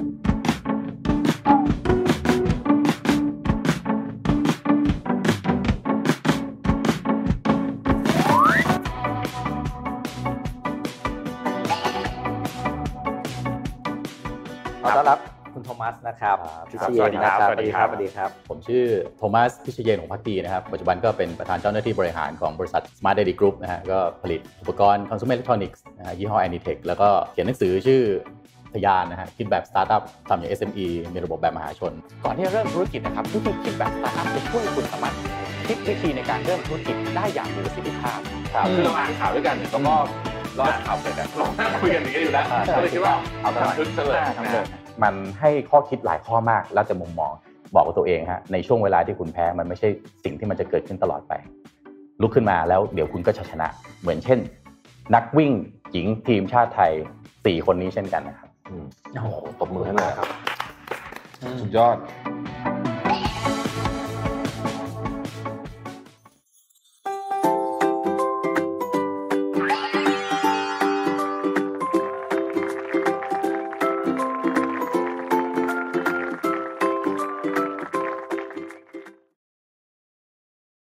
นนี้ลงท้ายเขินๆหน่อยทีมงานเขาทำมาให้เขาเลยจริงๆไอ้ตอนท้ายไม่สำคัญเลยคือจริงๆอยากจะขอบคุณทุกคนมากที่ให้โอกาส แล้ววันแรกที่มาอ่านเนี่ยอาจจะจำไม่ได้ผมจำได้ เหมือนคนเวลาไปเริ่มงานที่ใหม่นะมันจะจำเพื่อนร่วมงานวันแรกของเราได้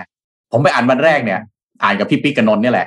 โอ้อ่าอุ๊ยพอดีมากเลยเนอะออเห็นไหมอ่าพี่ปิ๊กกับนนท์จำไม่ได้หรอกผมเนี่ยจำได้แน่นอนเออนะคผรับมจำไม่ได้ก็จำไม่ได้จริงก็ขอบคุณขอบคุณทุกท่านมากขอบคุณคุณคุณแท็บด้วยนะฮะ แล้วก็อืมพี่ปิ๊กนนท์แล้วก็น้องเอ็มแล้วก็แน่นอนคนดูทุกท่านนะฮะที่ช่วยกันต้อนรับนะฮะแล้วก็พยายามพัฒนานะครับ เรื่องเอาข่าวดีๆนะครับ มาเล่าให้คุณผู้ฟังทุกท่านได้ฟังทุกวันนะครับ ก็เนี่ยครบหนึ่งปีแล้วนะพี่ปิ๊กอ่าอืมมานะใช่คิดดูตอนนั้นก็มาเป็นเขาเรียกว่านะเจ็ดโมงครึ่งของคุณโทมัสก็มาเป็นเขาเรียกว่าเป็นอีกมุมหนึ่งที่เรียกน้ำตาใช่ไหมเป็นตำนานครับการเรียกน้ำตาใช่แล้ว เพราะพวกเราก็จะมีแต่ อะไรนะนนท์พัฒนาตัวเองอะไรของเราไปเรื่อยนะบางทีเจ็ดโมงครึ่งเราเมื่อก่อนเป็นมหากาบอยู่เลยใช่ป่ะก็อ่ามีคุณโทมัสมามามาเปลี่ยนอารมณ์ให้ครับอืมใช่ครับเจ็ดโมงครึ่งต้องขอบคุณเจ้าของเรื่องราวมากกว่าผมก็เป็นแค่คนเอามาถ่ายทอดถ้าเรื่องราวของเขามันไม่ได้ว่าเขาไม่ได้ทำเรื่องนั้นแล้วมันโอ้โหสุดๆจริงๆเนี่ยผมก็คงไม่รู้จะเอาอะไรมาเล่าใช่ไหมครับอันนั้นก็นั่นแหละครับเจ้าของเรื่องราวคือคนที่เป็นเป็นอะไรเป็น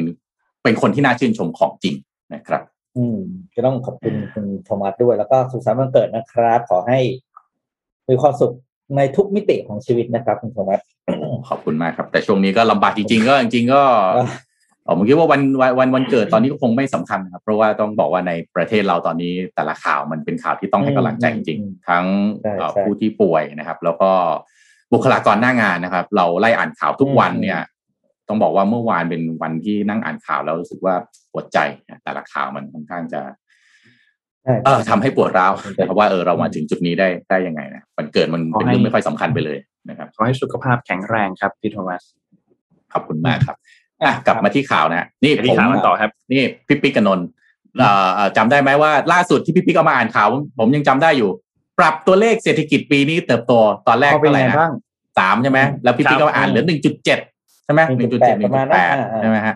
ล่าสุดนะฮะสสคนะครับเอ่อก็คือสำนักงานเศรษฐกิจการคลังนะครับ ก็ออกมาประกาศครับ ตอนนี้นะสสคกำลังอยู่ระหว่างการทำสรุปข้อมูลทางเศรษฐกิจต่าง ๆ รวมทั้งผลจากมาตรการรัฐนะครับ เพื่อประเมินสถานการณ์ทางเศรษฐกิจนะครับ พร้อมขีดเส้นใต้ปรับประมาณการผลิตภัณฑ์มวลรวมของประเทศหรือ GDP ปี2564ปีนี้นะครับ พร้อมยอมรับครับว่าการประกาศล็อกดาวน์กระทันหันของรัฐบาล เป็นสิ่งที่ไม่ได้คาดการไว้ คือของเดิมทำแผนไปแล้วอ๋อพอราชพอราชการออกมาปอบประกาศล็อกดาวน์เอ้ารีบต้องรีบกลับไปปรับประมาณการของตัวเองเลยทันทีนะครับ ซึ่งถือว่าเป็นปัจจัยเสี่ยงที่เพิ่มขึ้นมากนะครับ อย่างไรก็ตามฮะเชื่อมั่นนะฮะยังมั่นใจนะฮะว่าแนวโน้มตัวเลข GDP จะอยู่ในระดับที่ดีกว่าศูนย์เปอร์เซ็นแน่นอน พยายามจะบอกว่าไม่ติดลบแน่นอนศูนย์จุดหนึ่งเปอร์เซ็นต์เนี้ยเหรอส่วนจะเท่าไหร่นั้นขอให้รอแถลงอย่างเป็นทางการในวันที่ 29 กรกฎาคมนี้นะครับสำหรับตัวเลข GDP ล่าสุดนะฮะสสคเนี่ยเขาได้ประเมินในช่วงต้นเดือนเมษายน ต้นเดือนเมษายนนะอยู่ที่ 2.3%ต้นเดือนเมษายนแปลว่าอะไร ยังไม่มี Impact ของสายพันธุ์เดลต้าที่ระบาดจำได้ถูกไหมอ่า ตอนนั้นเนี่ยมีเริ่มมีการระบาดที่ทองหล่อ แต่ก็ไม่ประกาศล็อกดาวน์ใช่ไหมฮะคนก็ว่าเอ๊ะทำไมไม่ประกาศทำไมไม่ล็อกดาวน์อะไรครับ ก็จากเดิมฮะปัจจัยที่คาดว่าในปีนี้เนี่ยจะมีนักท่องเที่ยวเดินทางเข้ามาในประเทศเนี่ย สองล้านคนนะครับ แต่ด้วยสถานการณ์การระบาดในปัจจุบันนะฮะคาดว่าท่องเที่ยวจะลดลงกว่าที่เคยคาดไว้มากสองล้านคน เอาจริงนะ เอาละเอาหนึ่งแสนคนจะถึงหรือเปล่าไม่รู้เนี่ยผมว่า เพราะว่าตอนนี้เนี่ยโอ้โหเรา top top 10 ของโลกนะฮะเอ่อสถานการณ์โควิดในประเทศเราเนี่ยนะครับ ในขณะที่ภาคการส่งออกนะฮะอยู่ในช่วงที่การปรับตัวดีขึ้นนะฮะทั้งนี้ปัจจัยหลักที่จะทำให้กิจกรรมทางเศรษฐกิจกลับมาเป็นปกติได้ก็คือนี่สศคพูดนะ ผมไม่ได้พูดนะ วัคซีนครับ ซึ่งต้องเร่งกระจายวัคซีนให้ครอบคลุมประชาชนให้ได้มากที่สุดนะฮะเนื่องจากหากยังขาดอยากยังฉีดวัคซีนไม่ครอบคลุมนะมีคนติดโควิดอีกเนี่ยการเปิดให้การดำเนินกิจกรรมทางเศรษฐกิจก็ต้องกลับมาปิดอีกอยู่ดีเปิดเปิดปิดปิดอยู่แบบนี้นะครับสำหรับมาตรการเยียวยาแล้วก็บรรเทาผลกระทบทางเศรษฐกิจในครั้งนี้นะครับ ก็เป็นการบรรเทาความเดือดร้อนนะครับ ฝั่งผู้ประกอบการใน 10 จังหวัดพื้นที่ควบคุมตอนนี้บวกอีก3จังหวัดเข้าไปแล้วนะครับ ก็เช่นการเยียวยาต่างๆ ที่ออกมาแล้วเราก็เอามาไล่เลียงให้ฟังเนี่ยนะครับ แล้วก็มีผู้ที่อยู่นอกระบบประกันสังคมเนี่ยก็ได้เข้าสู่เรียกว่าอะไรนะการเยียวยาด้วยนะฮะตามมาตรา 40 เนี่ยนะครับ ก็ทั้งหมดทั้งมวลเนี่ยนะครับ ก็มีโครงการต่างๆ ยิ่งใช้ยิ่งได้ด้วยการ work from home อะไรต่างๆ เนี่ยนะครับ ก็ดูแล้วเนี่ยทางสสคนะฮะสำนักงานเศรษฐกิจการคลังก็คงต้องคำนวณหนักหน่อยนะครับ ต้องวัดใจจริง ๆ ว่าสุดท้ายประกาศออกมาจะติดลบหรือไม่ถ้าติดลบก็ สองปีรวดพี่ปิ๊กว่าถ้ามันติดลบเขาจะประกาศติดลบไหมเอ่อผมว่าเขาประกาศศูนย์จุดศูนย์จุดต้นต้นอะอ๋อศูนย์จุดศูนย์จุดหนึ่งศูนย์จุดสองห้าเปอร์เซ็นต์อะไรอย่างเงี้ยถ้ามันแบบว่า คือจริงๆมันมันมันต้องดูภาคที่เอกเอกชนประเมินด้วยไงสุดท้ายผมว่าตัวละมันจะเป็นมันจะเป็นเกมอย่างนี้ รัฐจะประกาศศูนย์จุดปริ่มๆก่อน แต่ถ้ามีทางสมมติทางภาคธนาคาร แต่เพราะแต่ละคนแต่ทางธนาคารแต่สำนักเศรษฐกิจเขาจะมีตัวเลขเขาเองใช่ไหม ที่อย่างประเภทอะไรอย่างผมเนี้ยต้องเอ่ยชื่อนะเพราะเราจะได้ยินจากเขาไปบ่อยเช่นอะอย่างหอการค้าไทยเขาจะออกมามีรายงานอยู่แล้วอะไรอย่างเงี้ยเขาจะมีเขาออกมาเองอะเพราะหลายๆคนออกมาว่ามันติดลบเนี่ยเดี๋ยวภาครัฐจะตามมาติดลบเอง อ่าใช่ อืมผมผมตามว่าจะเป็นอย่างนี้เรื่อยๆจะเป็นอย่างนี้แล้วเขาจะไม่เป็นตัวออกตัวแรงว่า เอ้ย confirm ว่าประเทศไทยติดลบอะไรอย่างเงี้ยไม่ก็ได้แบบมีมีตัวเองติ่มปริ่มก่อนแล้วก็ค่อย ๆ ดูดูอะไรนะเขาเรียก ดูหน่วยงานอื่นๆ นะ ออกมาถ้าทุกคนบอกอ้าวลบอะโอเคอะแล้วเราเราตามน้ำลบแล้วกัน ราชการประกาศหลังสุดไม่เป็นไรอยู่แล้ว ตัวเลข official ของ official official official ชอบชอบชอบชอบชอบชอบชอบ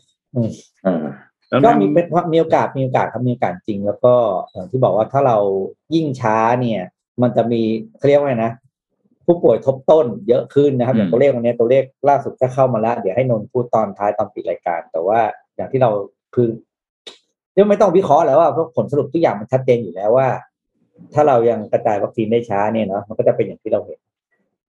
แล้วก็ศักยภาพในการแข่งขันเราจะน้อยลงไปเรื่อยๆพอน้องไปเรื่อยปุ๊บเนี่ยภาพแบบเศรษฐกิจก็หายส่งออกก็แย่อะไรปุ๊บมันเขาเรียกว่าไงนะครับ มันเป็นโดมิโนนเป็นโดมิโนต่อเนื่องกันไปหมดนะครับ อืมครับอะเดี๋ยวผมพาไปดูอีกเรื่องหนึ่งพาไปกลับไปที่ญี่ปุ่นนิดหนึ่งแล้วกันเรื่องนี้เรื่องถือว่าเป็นเรื่องใหญ่ที่ มันมันมันไม่ใช่ข่าวระดับ โลก แต่ว่าในวงการ retail ถือว่าสะเทือนมากนะครับ ก็คือที่ Uniqlo ครับ Uniqlo เนี่ยแต่ก่อนเนี่ย ตอนที่ตอนที่เขาเริ่มต้นนะครับ Uniqlo เนี่ยเขาเรียกว่าจะมีสามทหารเสือ ที่อยู่ข้างคุณยานาอิยานาอินะ ก็คืออมีสามทหารเสือเนี่ยคือคุณซาวาดะนะ คุณทามัตสึกะ แล้วก็คุณโดมาเอะนะครับ โดยสามทหารเสือเนี่ยจะเป็นคนที่ว่าประกบเลยนะ ประกบคุณคุณทาดาชิยานายในการในการหรือยานายแล้วแต่คนอ่านนะในการวางกลยุทธ์แล้วก็แผนการเติบโตของยูนิโคลนะครับ แต่ว่าสามทหารเสือนี้เนี่ย ค่อยๆทยอยออกจากยูนิโคลไป แล้วประเด็นคือคนสุดท้ายครับ ก็คือคุณโนบุโอะโดมโดมาเอะคนเนี้ยคือเป็นคนที่ต้องบอกว่า ฝากผลงานไว้เยอะมากกับ Uniqlo นะครับครับ ผลงานล่าสุดที่เรารู้จักกันและที่ทุกคนรู้จักคือเขาเป็นคนที่คิดตัวเทคโนโลยี AIRism ผ้าผ้า AIRism ผ้าผ้าเขาเรียกว่าเป็นผ้าที่ใส่แล้วที่เขาบอกเป็นเสื้อใส่แล้วสบายที่สุดอะแต่คนเนี้ยเป็นคนคิด โดยครับคนเนี้ยการออกของคนนี้จาก Uniqlo ถึงขั้นขึ้นในขึ้นหน้าหนึ่งเลยนะเพราะว่าคนเนี้ยเป็นเป็นเป็นมีมีมี breaking moment หลายอย่างนะครับคือคนเนี้ยอืมอยู่กับ Uniqlo มา 20 ปีนะครับ ปัจจุบันอายุ 52 แต่ว่าผลงานที่สร้างชื่อก็คือโอเคล่าสุดในกับยูนิโคคือตัว a r i s m แต่ก่อนหน้านี้เขาเป็นคนที่ทำเรื่องของการแผนแผนการขยายธุรกิจต่างประเทศ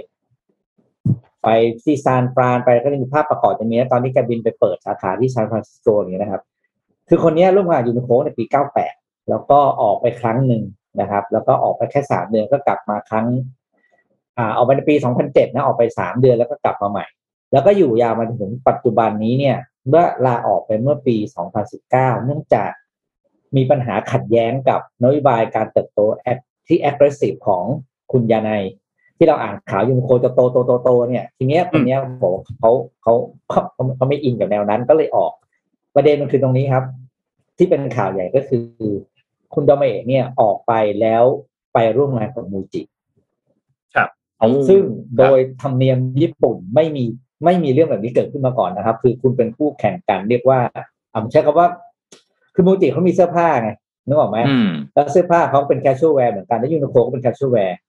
คือคือในในข่าวเนี่ยเขียนว่าเป็นอันอันเขาเรียกว่าเขาเรียกว่า unspoken rules ก็คือเป็นกฎที่ไม่ไม่ต้องพูดกันอะ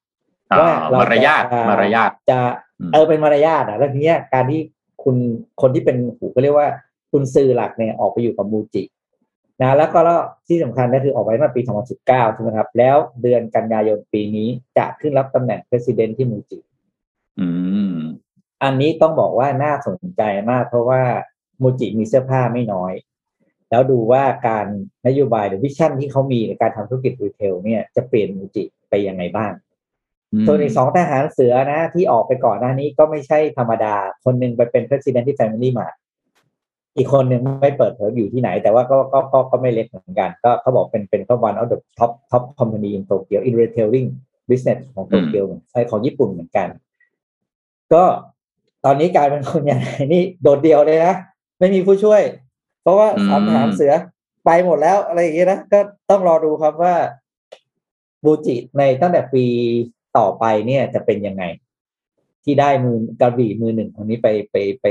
ไปนำทัพ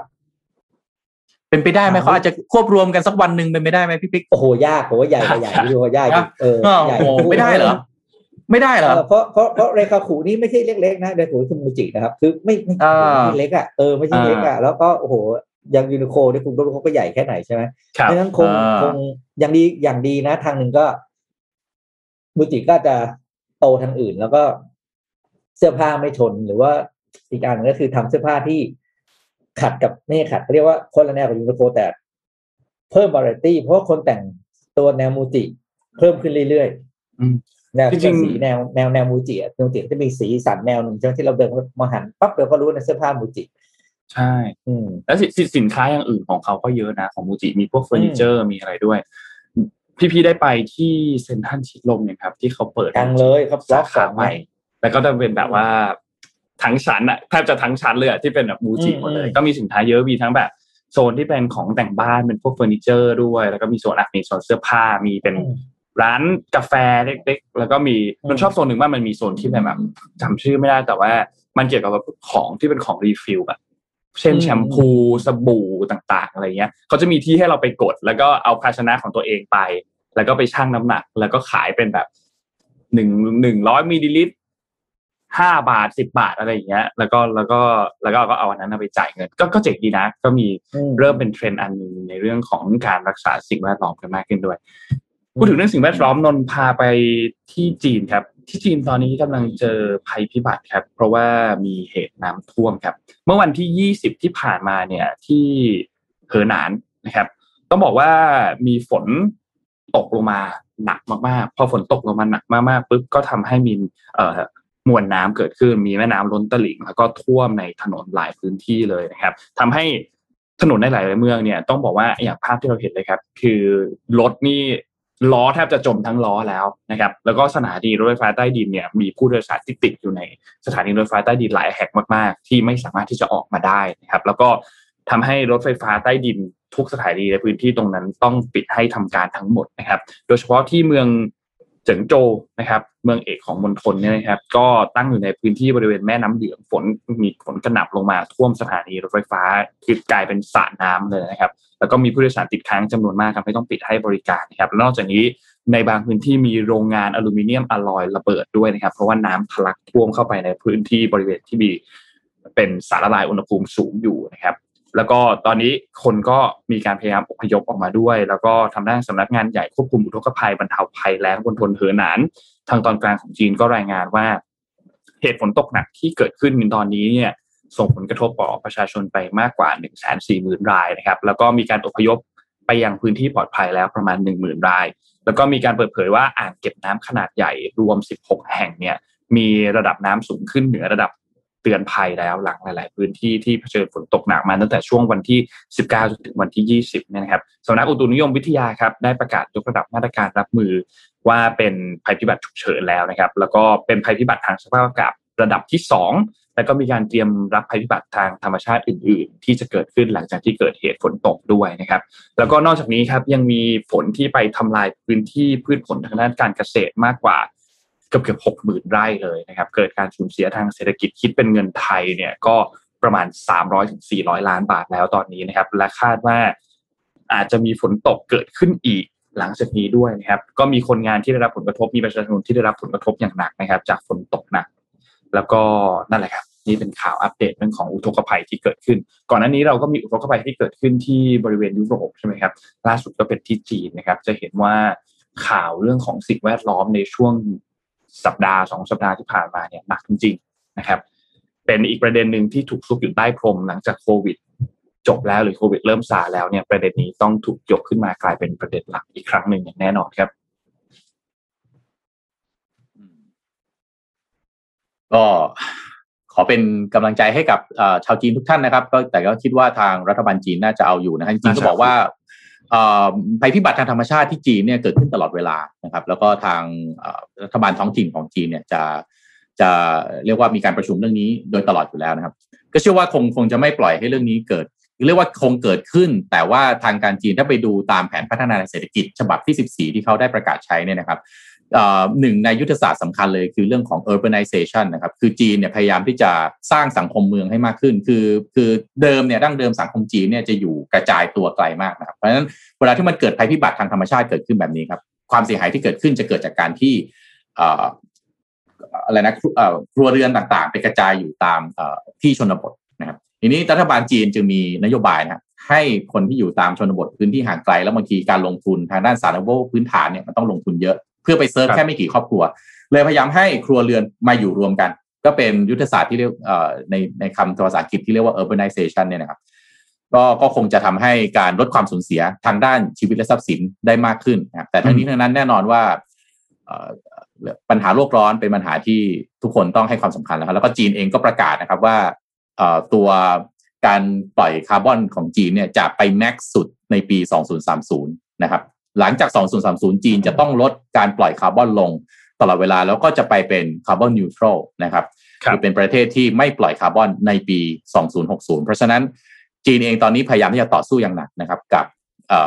วิกฤตโลกร้อนนะครับ เพราะว่าตัวเองก็คงไม่อยากจะถูกกล่าวหาว่าเป็นประเทศที่ปล่อย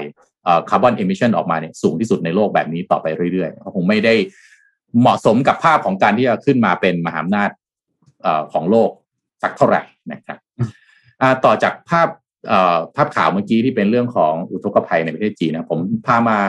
ดูนะครับเรื่องของโครงสร้างพื้นฐานที่สำคัญของประเทศไทยนะครับ แน่นอนว่าในทุกๆวันเราคงรับฟังเรื่องข่าวของโควิด -19 เป็นสำคัญแต่แน่นอนว่า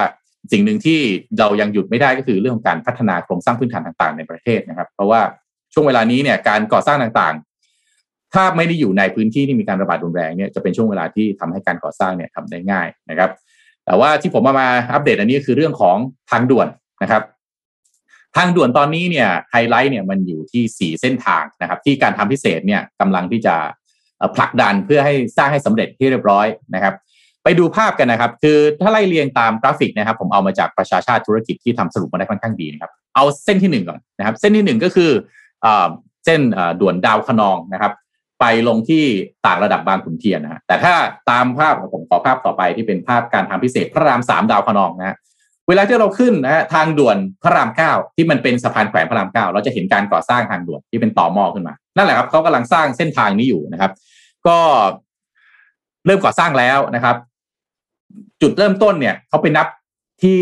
ทางแยกต่างระดับบางขุนเทียนนะครับ สิ้นสุดเนี่ยมาสิ้นสุดจุดสิ้นสุดโครงการคืออยู่ตรงเลยทางสะพานคู่ขนาน พระรามเก้ามาตรงพระรามสามนะครับ ก็มีด่านที่เกี่ยวข้องนะฮะก็คือด่านบางขุนเทียนนะครับ ด่านใกล้วัดใกล้วัดเราใกล้วัดยายร่มใกล้ถนนพุทธบูชาแล้วก็ด่านสุขสวัสดิ์นะครับ สัญลักษณ์ก็อย่างที่เห็นในภาพนะครับ ก็จะเส้นทางนี้เนื่องจากว่ารถค่อนข้างติดนะครับ ในช่วงเวลาที่เพราะว่ามันจะไปลิงก์กับถนนพระรามสองอีกแล้วนะฮะที่เป็นเพื่อนรักของประชาชนคนกรุงเทพทุกท่านนะครับ อาจจะมีส่วนเกี่ยวข้องกับถนนเส้นนี้บ้างไม่มากก็น้อยนะครับ ก็อันนี้เส้นนี้เป็นเส้นใหญ่เลยฮะ เป็นเป็นเป็นไฮไลท์หลักที่การทำพิเศษจะเอ่อต้องถูกท้อนข้างจะถามเยอะนะครับว่าจะเสร็จเมื่อไหร่นะครับ ก็การคืบหน้านะครับ ก็คือตอนนี้เนี่ยการทำพิเศษก็เดินหน้าจัดประมูลครั้งที่สองนะครับ เพราะมีเอ่อครั้งครั้งที่หนึ่งที่ประมูลไปแล้วเนี่ย มีการร้องอุทธรณ์กันนวลเนียไปหมดเลยฮะ เลยทำให้การความคืบหน้าในการจัดประมูลก็นั่นแหละครับ เลยยังไม่คืบหน้านะครับ ตอนนี้เนี่ยกำลังจะจัดประมูลครั้งที่สองนะครับสำหรับสัญญาหมายเลขหนึ่งถึงสามเนี่ยนะครับ ก็ขายซองประมูลนะครับ ประกวดราคาขออภัยเปิดขายซองประกวดราคาเมื่อวันที่ 29 มิถุนายนที่ผ่านมาแล้วนะครับ ก็ตั้งเป้าว่าจะได้ผู้ชนะการประมูลวันที่ 2 สิงหาคมนะครับ ก็ต้องทำงานแข่งกับเวลาครับ ก่อนสิ้นปีงบประมาณ 2564ต้องทำให้จบภายใน 30 กันยายน 2564นี้นะครับ ก็น่าสนใจนะครับว่าจะมีแม่ไม้กลยุทธ์อะไรฮะที่จะทำให้การ เปิดประมูลเนี่ยมันจะไม่โดนฟ้องร้องอุทธรณ์กันอีกเป็นครั้งที่สองนะครับเพราะครั้งแรกเจอฟ้องร้องเข้าไปก็นั่นแหละครับ งานก็เลยไม่เดินก็คาอยู่แบบนั้นนะครับเอาเส้นที่สองครับ เกษตรนวมินนะฮะด่วนเกษตรนวมินนะครับ อ่า เส้นนี้เนี่ยผมว่าพี่ปิ๊กเนี่ยโอ้เข้าทางเลยนะฮะพี่ปิ๊กฮะ เห็นตอหม้อเห็นตอหม้อเกษตรอยู่อยู่กับมันมานานแค่ไหน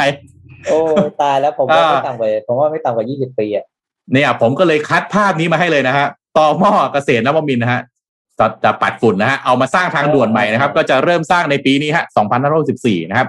ก็โครงการสร้างระบบทางด่วนนะครับขั้นที่สามนะฮะสายเหนือระยะที่หนึ่งนะฮะถนนประเสริฐมนูนกิจนะฮะถนนวงแหวนรอบนอกกรุงเทพมหานครด้านตะวันออกนะครับ ก็ได้สั้นๆนะฮะทางด่วนเกษตรนวมินต่อไปเรียกเส้นชื่อนี้ได้เลยนะฮะโครงการเนี่ยตั้งไข่ปิปิกนนฮะสองพันห้าร้อยสามสิบแปด ตั้งไข่มาตั้งแต่สองพันห้าร้อยสี่สิบแปดยังไม่เกิดเลยลบเออยังไม่เกิดโอ้แม่เจ้า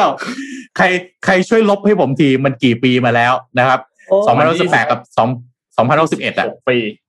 เออนะครับล้มลุกคลุกคลานฮะ อยู่ในระเบียบขั้นตอนราชการอีกตามเคยนะฮะตัวโครงการเนี่ยมีระยะทางรวมนะฮะ 18.4 กิโลเมตรนะครับ แบ่งเป็น 2 ตอนหลักนะฮะ คือ N1 ยาว 7.1 กิโลเมตรนะฮะ วงเงิน 14,480 ล้านบาทนะครับ ตอนนี้สอแววเนี่ย แนวโน้มมันจะแป๊กยาว ประเด็นมันเป็นอย่างนี้ฮะถ้าดูเส้นทางนะฮะอ่าผมพาไปดูเส้นทางอย่างนี้ ทางเริ่มเนี่ยมันเริ่มนะครับอ่าตั้งแต่แคราย วิ่งตรงไปเรื่อยๆ ผ่านหน้ามอเกษตรนะครับ ตรงไปแล้วมันรู้สึกจะไปสิ้นสุดเอาตรงอ่อเอ่อตรงวงแหวนรอบนอกนะครับ ที่ไปสิ้นสุด ปัญหามันคือมันผ่านหน้ามอเกษตร พอผ่านหน้ามอเกษตรปั๊บเนี่ยก็ต้องไปคุยกันกับมอเกษตรว่าเฮ้ยเรื่องของเสียงเรื่องของฝุ่นใช่ไหมฮะลองนึกภาพนะฮะอืมอืมหน้ามอเกษตรอยู่ดีจะมีทางด่วนผ่านพืดยาวเลยนะครับ แล้วก็นอกจากทางด่วนแล้วเนี่ย ถ้าไปดูอีกภาพหนึ่งนะฮะที่ที่ขอภาพต่อไปนะเขาเอามาทำรถไฟรถไฟฟ้าด้วยนะครับเป็นรถไฟฟ้ารู้สึกจะสายสีน้ำตาลนะถ้าผมจำไม่ผิดนะครับก็เลยแบ่งเป็นสองเส้นทางของเดิมเนี่ย N1 ยาว7กิโลเมตรโดยประมาณนะ N2 เนี่ยความยาว11กิโลเมตรโดยประมาณ นะสองอันนี้วงเงินรวมกันเนี่ยประมาณสักสามหมื่นล้านนะครับ พอ N1 เนี่ยไปคุยกับมอเกษตร ไม่เห็นด้วยมอเกษตรบอกไม่โอเค คุณจะมาพาดผ่านแบบนี้เนี่ย ทั้งเสียงถ้าจำได้ปีที่แล้วผมเอาเรื่องนี้มาคุยทีนึงแล้วนะครับ ทั้งเสียงทั้งมลภาวะฝุ่นต่าง ๆ นะครับ ทางการทางพิเศษก็ไปคุยคุยปั๊บอะเสนอ อะไรนะสร้างเป็นโดมขึ้นมาให้ สร้างเป็นโดมขึ้นมาให้ก็ยังไม่โอเค เลยแป๊กทั้งสายต่อแป๊กทั้งสายอยู่ตอนนี้นะตอนนี้เนี่ยทางคณะทำงานนะฮะ ทีมคณะกรรมการเนี่ย ที่มีประธานคณะกรรมการเนี่ยฮะที่จะเป็นคนตัดสินนะฮะว่าจะสร้างอันนี้แล้วจะทำยังไงดีมันติดแบบนี้นะฮะประธานท่านนั้นคือคุณประวิทย์นะฮะท่านประวิทย์ของเรานะครับ เข้าไปนั่งแล้วก็เลยเคาะให้ฮะสรุปว่าจากเดิมเนี่ย N1 N2 ต้องสร้างพร้อมกันท่านประวิทย์เคาะโป้ง N1 ที่อยู่หน้ามอเกษตรยังสร้างไม่ได้ไม่เป็นไรสร้าง N2 ไปก่อนก็คือตั้งแต่เกษตรไอตรงเนี่ยประเสริฐมนูนกิจไอตรงตอหม้อทั้งหลายของไอเส้นเกษตรนวมินนี่ยฮะสร้างแล้วก็ไปลงตรงวงแหวน ทางฝั่งตะวันออกได้ครับ ก็นั่นแหละครับ ก็อันนี้เป็นเส้นที่สองนะฮะแจ้งเกิดเขาตามพาดหัวข่าวนะแจ้งเกิดด่วนเกษตรนวมินทร์น่าจะแจ้งเกิดได้จริงๆสักทีหลังจากที่ครับเอ่ออะไรนะท้องมาตั้งแต่ปี 2538 26 ปีมาแล้วนะครับ อ่าอีกอันหนึงฮะอันนี้น่าสนใจฮะไปสร้างทางด่วนที่เอ่อป่าตองเอ่ออะไรนะภูเก็ตนะฮะ ชื่อเอ่อเป็นการเจาะอุโมงค์นะฮะกระทู้ป่าตองนะครับ ก็อืมโครงการทางพิเศษนะฮะสายกระทู้ป่าตองนะครับ จังหวัดภูเก็ตนะครับเอ่อก็เริ่มตั้งแต่ปีโอ้2553อะนะครับ ระหกระเหินนะฮะซ้ายลากไปขวาลากมามาสิบปีอีกแล้วครับนะครับ ระยะทางเนี่ย3.98กิโลเมตรเองนะฮะแต่มูลค่างานเนี่ย14,470ล้านบาท คนก็งง หุ้ยทำไม สั้นแค่นี้เองลองไปเทียบกับเมื่อกี้ของมอเกษตรนี่ยาวกว่านี้ตั้งสองสามเท่านะฮะมูลค่าใกล้ๆกันเลย1 4 0 0 0 0 5พันล้านเนี่ยนะฮะประเด็นมันเป็นอย่างนี้ว่าที่เอ่อที่ภูเก็ตเนี่ยมันมีเรื่องของการเจาะอุโมงค์นะครับครับ เป็นเจาะเป็นเขาบอกเลยนะครับว่า เป็นการเจาะอุโมงค์ทางด่วนที่ใหญ่ที่สุดในประเทศไทยนะครับความยากเนี่ยโอ้โหสองเด้งเลยนะครับ เพราะว่าต้องเป็นการเจาะอุโมงค์ผ่านชั้นหินแกรนิตที่มีความแข็งที่สุดนะครับ ยาว 2 กิโลเมตรนะครับ ก็เลยอันนี้ต่อไปก็จะที่ภูเก็ตนะฮะก็จะมีเส้นทางทางด่วนนะครับ เช่นกันนะฮะก็ผมยังไม่คุ้นเคยเท่าไหร่นะก็มีแต่ไปเที่ยวตรงป่าตอง แต่ว่าไม่ค่อยแม่นเหมือนกันว่าจากกะทู้ไปป่าตองเนี่ยมันมันมันช่วยยังไงแต่แน่นอนว่าก็คงต้องมีการทำสมมติฐานมาแน่นอนว่าก็คงจะค่อนข้างคุ้มนะก็เดี๋ยวเมืองภูเก็ตก็จะมีอ่าเส้นทางนี้ด้วยมีอุโมงค์ด้วยนะฮะอย่างที่บอกไปอุโมงค์ยาว 2 กิโลเมตรนะครับแล้วอันที่สี่ฮะอันนี้เลยครับ ต้องให้ความสำคัญนะเมกกับโปรเจกต์ครับ เป็นโปรเจกต์ที่อยู่ในท่อลงทุนของโครงการทางพิเศษสายฉลองรัฐนครนายกสระบุรีนะครับ ของโครงทางทางพิเศษประเทศไทยเนี่ยโครงการเต็มเฟสนะครับ ยาว 104.7 กิโลเมตร แล้วก็งบลงทุนฮะ80,000 ล้าน ออกแบบก่อสร้างเนี่ยสี่เฟสด้วยกัน อันนี้เดี๋ยวรับประกันได้ว่า ไม่อยากใช้คำว่ามหากราบต้องเป็นอะไรนะตำนานที่ยิ่งใหญ่อันหนึ่งของการก่อสร้างทางหลวงอันหนึ่งของประเทศไทยแน่นอน เดี๋ยวเดี๋ยวคงเอา ดีเทลมาไล่เรียงให้ฟังกันอีกทีนะครับ เพราะว่าเอ่อหนึ่งเนี่ยมันมีความสำคัญนะครับ ต่อยุทธศาสตร์การเดินทางแล้วก็โลจิสติกของประเทศไทยนะเพราะว่าอะไรฮะถ้าใครไปนครนายกสระบุรีนะเนี่ยดูเส้นทางนะอืมมันมันรถติดมากนะครับอืมจะไปนครนายกเนี่ยขึ้นผ่านรังสิตอะไรไปเนี่ยโอ้ช่วงวันหยุดนักขัตฤกษ์นี่ไม่ธรรมดานะครับ แล้วก็เส้นทางที่จะขึ้นไปทางสายเหนือเนี่ย ต่อไปเนี่ยการขนส่งต่างๆ มันวิ่งขึ้นไปทางเหนือ แล้วก็ออกไปทางจีนอะไรได้ด้วยเนี่ยนะครับ ก็นั่นแหละครับ แต่ว่าทางด่วนเนี่ยทางด่วนนี่ไม่ใช่ว่าให้ให้รถขนส่งไปขึ้นได้นะฮะรถบรรทุกบรรทุกเลยไม่ใช่เขาไม่ได้ให้ไปขึ้นนะฮะรถบรรทุกก็วิ่งทางธรรมดาไปนะเพราะฉะนั้นรถยนต์ส่วนบุคคลฮะสามารถที่จะวิ่งทางด่วนอันนี้ได้ครับร้อยกว่ากิโลเมตรเลยนะครับ เดี๋ยวค่อยเอาอันนี้มาไล่เรียงอีกที วันนี้ก็คงได้เรียงให้เห็นก่อนว่าทางด่วนนะประเทศไทยสี่เส้นทางกำลังก่อสร้างอยู่ตามนี้นะครับทำไมผมผมมีคำถามอันหนึ่ง คาใจมากเลยคุณธรรมะไม่รู้คุณธรรมะสังเกตเหมือนผมบอกนนท์ด้วยอ่าทำไมเวลาเราสร้างทางด่วน เราชอบสร้างทับถนนสายหลัก เส้นเดิม อ่า มันไม่ต้องเวรคืนใหม่ไงพี่ปิ๊กไม่งั้นสร้างไม่งั้นรปัญถหาไฟก็ อ่า สร้างรถไฟก็สร้างทับถนนหลักเส้นเดิม แปลว่าอะไรแปลว่าครับความอ่าหนึ่งนะผลกระทบที่ผมผมมองผมอาจจะมองผิดคุณธรรมะแก้นะคุณธรรมะเป็นผู้เชี่ยวชาญเรื่องนี้ เวลาคุณสร้างอะไรที่เป็นสร้างทับถนนเส้นหลักเนี่ยมันทำให้การจราจรตรงนั้นมันก็แย่ขึ้นไปอีกถูกป่ะถนนเส้นหลักอืมมันถูกออกแบบมาเพื่อให้รถไปวิ่ง ไม่ใช่มีอะไรไปครับฝังรถมันวิ่ง อ่าสองก็คือ ถนนเส้นหลัก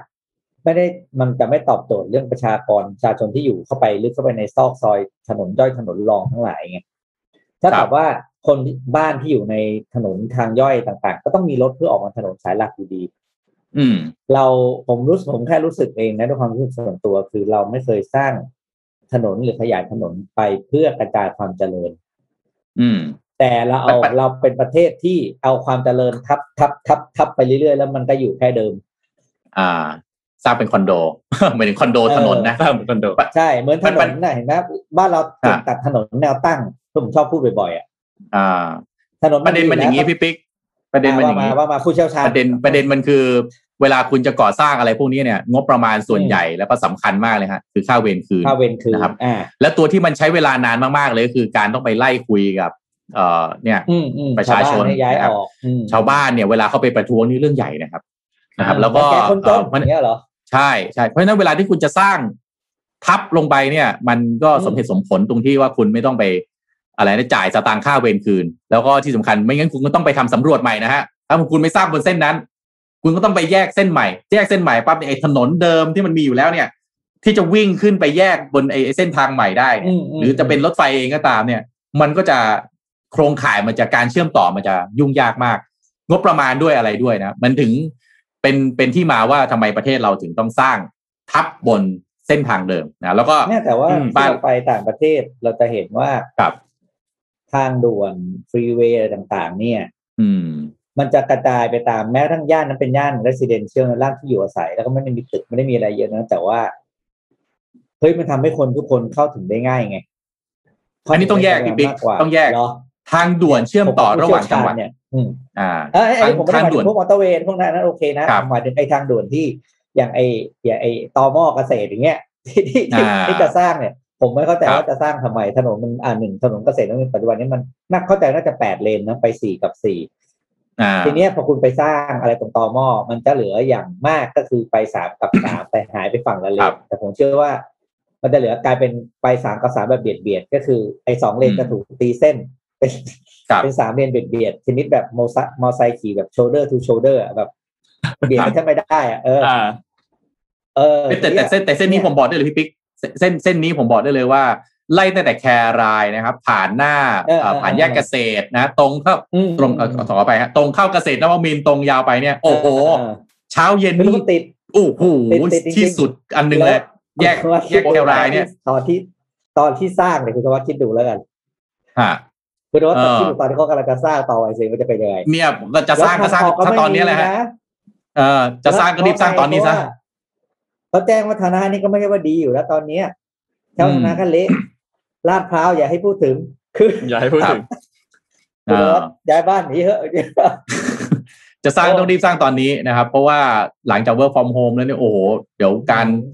ผมก็เชื่อนะ ผมตั้งตั้งความหวังนะ กระจายวัคซีนมันต้องทำให้ได้นะครับอืมแล้วก็ทุกอย่างต้องกลับไปเป็นปกติให้ได้เร็วที่สุดนะครับอืมก็การเดินทางกลับมานะครับ เพราะฉะนั้นเส้นเนี่ย เออจริง ๆ ถ้าอืมใครมีชีวิตอยู่บนเส้นนี้นะฮะใต้ไล่ตั้งแต่แครายไปนะครับผ่านแยกเกษตรไปเอ่อเอ่อเอ่อเกษตรนวมินทร์เนี่ย จะเป็นที่รู้กันว่า โอ้โห มันตอนเช้าติดขาไปนะครับ ตอนเย็นติดขากลับนะครับ แล้วมันติดมันติดกันโอ้โหก็ตามที่เขาตั้งชื่อฮะแครายอืมก็เหมือนแครายอะแคแครายแครายเห็นต้องแคร์เลยก็ติดไปแครายเออแค่ไรแค่ไรแค่ไรเราไม่แค่หรืออะโอ้วันนี้ยาวนี่แปดโมงกว่าละเออ แค่นี้นะน่าจะพอเราสำหบวันปิดนี้ท้ายด้วยตัวเลขครับ เอาตัวเลขล่าสุดขึ้นมาดูกันนิดนึงครับว่า วันนี้ประกาศเท่าไหร่ครับหนึ่งหมื่นสามพันสองคนนะครับสำหรับตัวเลขผู้ติดเชื้อที่เพิ่มเติมในวันที่ยี่สิบเอ็ดนะครับ ตัวเลขผู้เสียชีวิตเพิ่มเติมหนึ่งร้อยแปดคนครับ เป็นตัวเลขที่สูงครับ ยังสูงมากนิวไฮทั้งสองตัวเลนิขวไฮตัวเลขผู้เสียชีวิตรู้สึกจะไม่ใช่นิวไฮแล้วมีวันหนึ่งที่หนึ่งร้อยสี่ถ้าเราจำไม่ผิด แต่ว่าตัวเลขผู้ติดเชื้อนิวไฮครับ หนึ่งร้อยสี่นี่หนึ่งร้อยแปดนะหนึ่งร้อยสิบสี่ครับหนึ่งร้อยสิบสี่หนึ่งร้อยสิบสี่อืมเหมือนเคยมีวันหนึ่งก็ที่แม้แต่ชีวิตเดียวก็คงไม่อยากให้สูญเสียเลยครับถูกต้องไม่อยากครับให้สูญเสียเลยจริงๆนะครับ จริง ๆ เห็นตัวเลขแบบนี้ก็ต้องก็ต้องเรียนเรียนว่าปวดใจจริง ๆ นะครับ แล้วก็เอ่อนอกจากนั้นเนี่ย เราไล่เรียงในเนื้อข่าวนะครับ เรื่องของผู้เสียชีวิตที่เอ่อที่ท้องถนนนะครับ หรือว่าที่อยู่ตามบ้านนะครับก็ขอเป็นกำลังเราเองก็ไม่ได้มีความสามารถที่จะไปช่วยในการจัดการหน้างานได้ ก็ขอเป็นกำลังใจให้กับ บุคลากรหน้างานทุกท่านจริง ๆ นะครับอ๋ออ๋อหนึ่งร้อยสี่สิบเอ็ดครับ ไม่ใช่หนึ่งร้อยสิบสี่สำหรับนิวไฮนะอืหมนึ่งร้อยสี่สิบเอ็ดมีคอมเมนต์แก้ละโดนจำตัวเลขครับสลับกัน ก็นั่นแหละครับ แต่ว่าตัวเลขผู้ติดเชื้อกลายเป็นนิวไฮนะครับอืมคือตัวเลขผู้ติดเชื้อเนี่ย ต้องบอกว่าถ้ามันตรวจคัดกรองได้เร็ว การที่ตัวเลขผู้ติดเชื้อขึ้นสูง ไม่ใช่สิ่งที่น่าตกใจนะครับ แต่แน่นอนตัวที่เป็นข้อบ่งชี้คือจำนวนผู้ที่เสียชีวิตนะครับตัวที่ต้องวิ่งควบคู่กันระหว่างเอ่อจำนวนตัวเลขผู้ติดเชื้อคือตัวเลขการตรวจและตัวเลขของผู้ฉีดวัคซีนนะครับเพราะฉะนั้นเนี่ยเวลามอง factor นี้เนี่ย factor สามตัวนี้มันเกี่ยวข้องกันเอ่ออย่างแยกไม่ออก เราจะดูตัวเดียวไม่ได้นะครับ ถ้าดูเฉพาะผู้ติดเชื้อปั๊บเราจะตกใจว่าทำไมเยอะจัง แต่ถ้าติดเชื้อแล้วจำนวน สมมติว่าจำนวนผู้ติดเชื้อเพิ่มขึ้น 20%ยกตัวอย่างอย่างวันเนี้ยนะฮะจากวันที่เมื่อวานนี้รู้สึกหมื่นหนึ่งนะฮะวันนี้หมื่นสามเพิ่มมาประมาณ 15-20%แต่ถ้าเราไปดูการตรวจ สมมุติว่าการตรวจเนี่ยมันตรวจได้มากขึ้น 50%อันนี้ถือว่ามี improvement นะเพราะฉะนั้นอืมตัวเลขการตรวจจะต้องมาด้วยกันพร้อมกัน แล้วตัวที่สอนที่ต้องวิ่งมาด้วยคือจำนวนการกระจายของวัคซีน พี่จำไม่ได้นนท์พูดเอ่อวัคซีนตอนแรกวันนี้เอ่อเมื่อวานนี้ฉีดไปเท่าไหร่นะฮะ เอ่อสองประมาณสองแสนกว่าครับสองแสนกว่าก็ต้องบอกว่ายังห่างจาก target เพราะว่าตอนนี้เนี่ยถ้าเอาให้ครบร้อยล้านโดสในปีนี้เนี่ยวันนี้เอ่อต่อวันเนี่ยต้องขึ้นไประดับห้าแสนถูกต้องครับห้าแสนโดสต่อวันแล้วนะครับห้าแสนโดสตอนนี้เนี่ยตัวแปรที่เข้ามาคืออะไรแอสตราเซเนกายังส่งมอบได้ ไม่ไม่ตามที่ควรจะเป็นนะฮะแล้วก็ mRNA เป็นตัวที่จำเป็นกว่านะครับซีโนแวคจะอาจจะต้องยกเลิกนะครับเพราะฉะนั้นเนี่ยมันมีเรื่องของการสลับไพ่ของตัววัคซีนที่ต้องให้ความสำคัญ อันเนี้ยสามปัจจัยเนี่ยฮะต้องวิ่งตรงกันต้องต้องเอาต้องดึงตัวเลขเนี้ยเข้ามาเห็นพร้อมกัน ผมคิดว่าผมเสนอว่ารัรัฐบาลไม่ต้องกลัวความตกใจของประชาชน แต่ควรจะทำให้ประชาชนเห็นภาพนี้เข้าใจตรงกันว่าผู้ติดเชื้อการตรวจและวัคซีน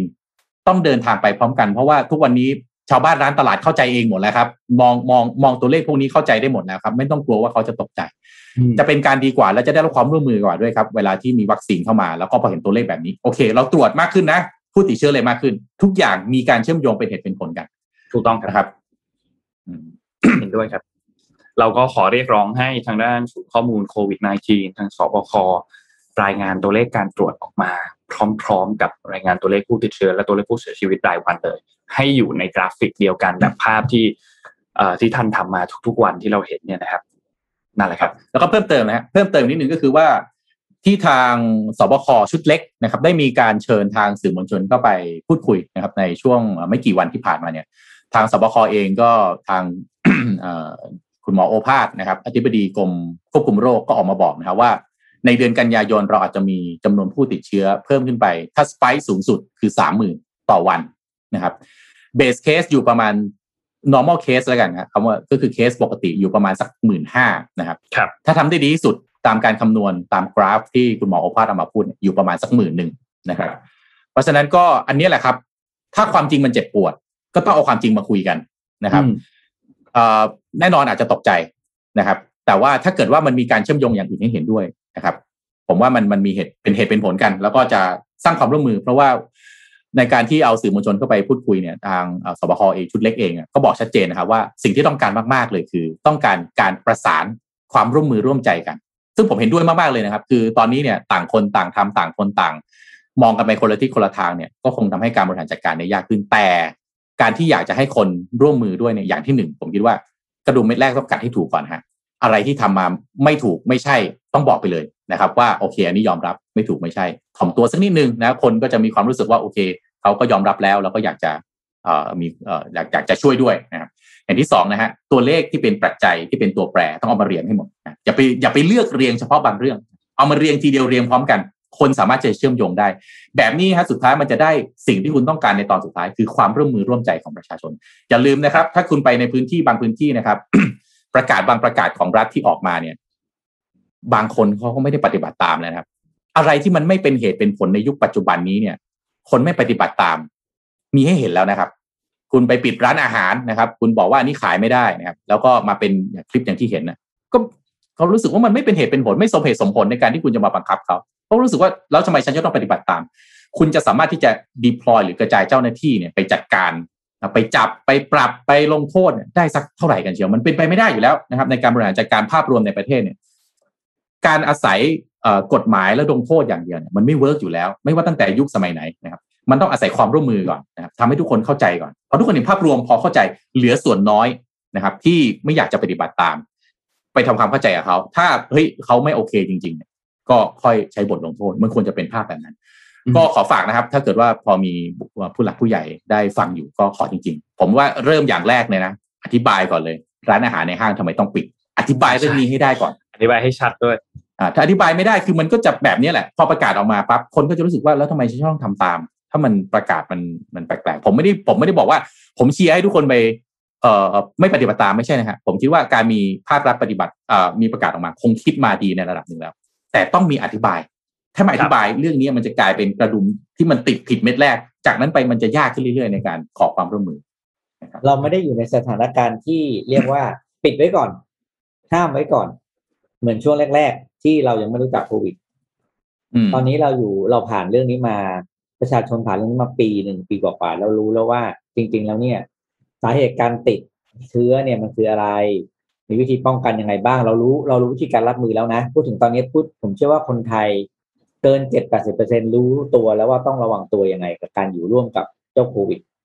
เพราะฉะนั้นเนี่ยการปิดไว้ก่อนไม่ใช่ทางออกที่ดี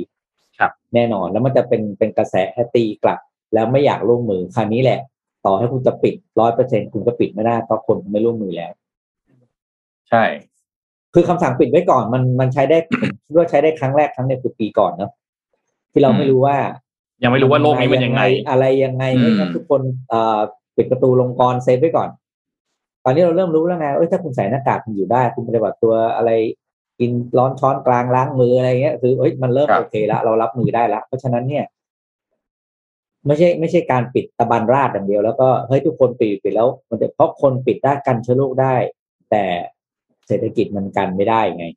คือคุณกันความหิวคนไม่ได้อะอืม เออ คุณเอาสาธารณสุขนำอย่างเดียวไม่ได้ อืม มันต้องเดินควบคู่กันนะทั้งสาธารณสุขแล้วก็เศรษฐกิจนะครับเพราะว่าเศรษฐกิจก็ทำร้ายทั้งชีวิตและจิตใจของคนนะนะได้มาก มากมากเลยทีเดียวนะครับ มากมากเลยเห็นด้วยครับนะครับครับอะโอเคครับ วันนี้น่าจะพอแค่นี้น่าจะครบถ้วนแล้วครับ วันนี้ขอบคุณผู้สนับสนุนใจดีอย่าง t o k a d o r o Time นะครับผู้แทนจำหน่ายนาฬิกาโอริชอย่างเป็นทางการนะครับ ที่ให้การสนับสนุนรายการเรามายาวนานนะครับ ตอนนี้ t o k a d o r o Time และ o r i c h เนี่ยก็ขอเป็นกำลังใจให้กับบุคลากรทางการแพทย์แล้วก็ขอขอบคุณมาก ๆ ไม่ว่าจะเป็นเจ้าหน้าที่ด่านหน้าทุกๆท่านนะครับ ที่ช่วยให้เราปลอดภัยในทุกวันนี้นะครับ ก็ขอให้ทุกท่านปลอดภัยนะครับ hashtag in this together นะครับเราจะผ่านวิกฤตนี้ไปด้วยกันนะครับและแน่นอนครับขอบคุณ SCB นะครับผู้สนับสนุนแสนใจดีของเรานะครับ วันนี้เรามี Money Mission ภารกิจรอบรู้เงินทอง by SCB นะครับก็ฝากกันไว้เกี่ยวกับเรื่องของเงินเงินทองทองนะครับและยังไงขอบคุณ SCB มาก ๆ ที่อยู่กับเรามาอย่างยาวนานนะครับและขอบคุณท่านผู้ฟังทุกท่านครับที่ติดตามรายการ Mission Daily Report นะครับสามารถ รับฟังรับชมได้หลายช่องทางเลยนะครับ Clubhouse YouTube Facebook นะครับ หรือฟังย้อนหลังทาง Podcast แอป Podcast ก็ได้นะครับ ได้ทุกอันเลยนะครับ ก็ขอบคุณทุกท่านมากๆครับ แล้วพบกันใหม่อีกครั้งหนึ่งในวันพรุ่งนี้ครับ วันนี้เราสามคนลาไปก่อนครับ สวัสดีครับ Mission Daily Report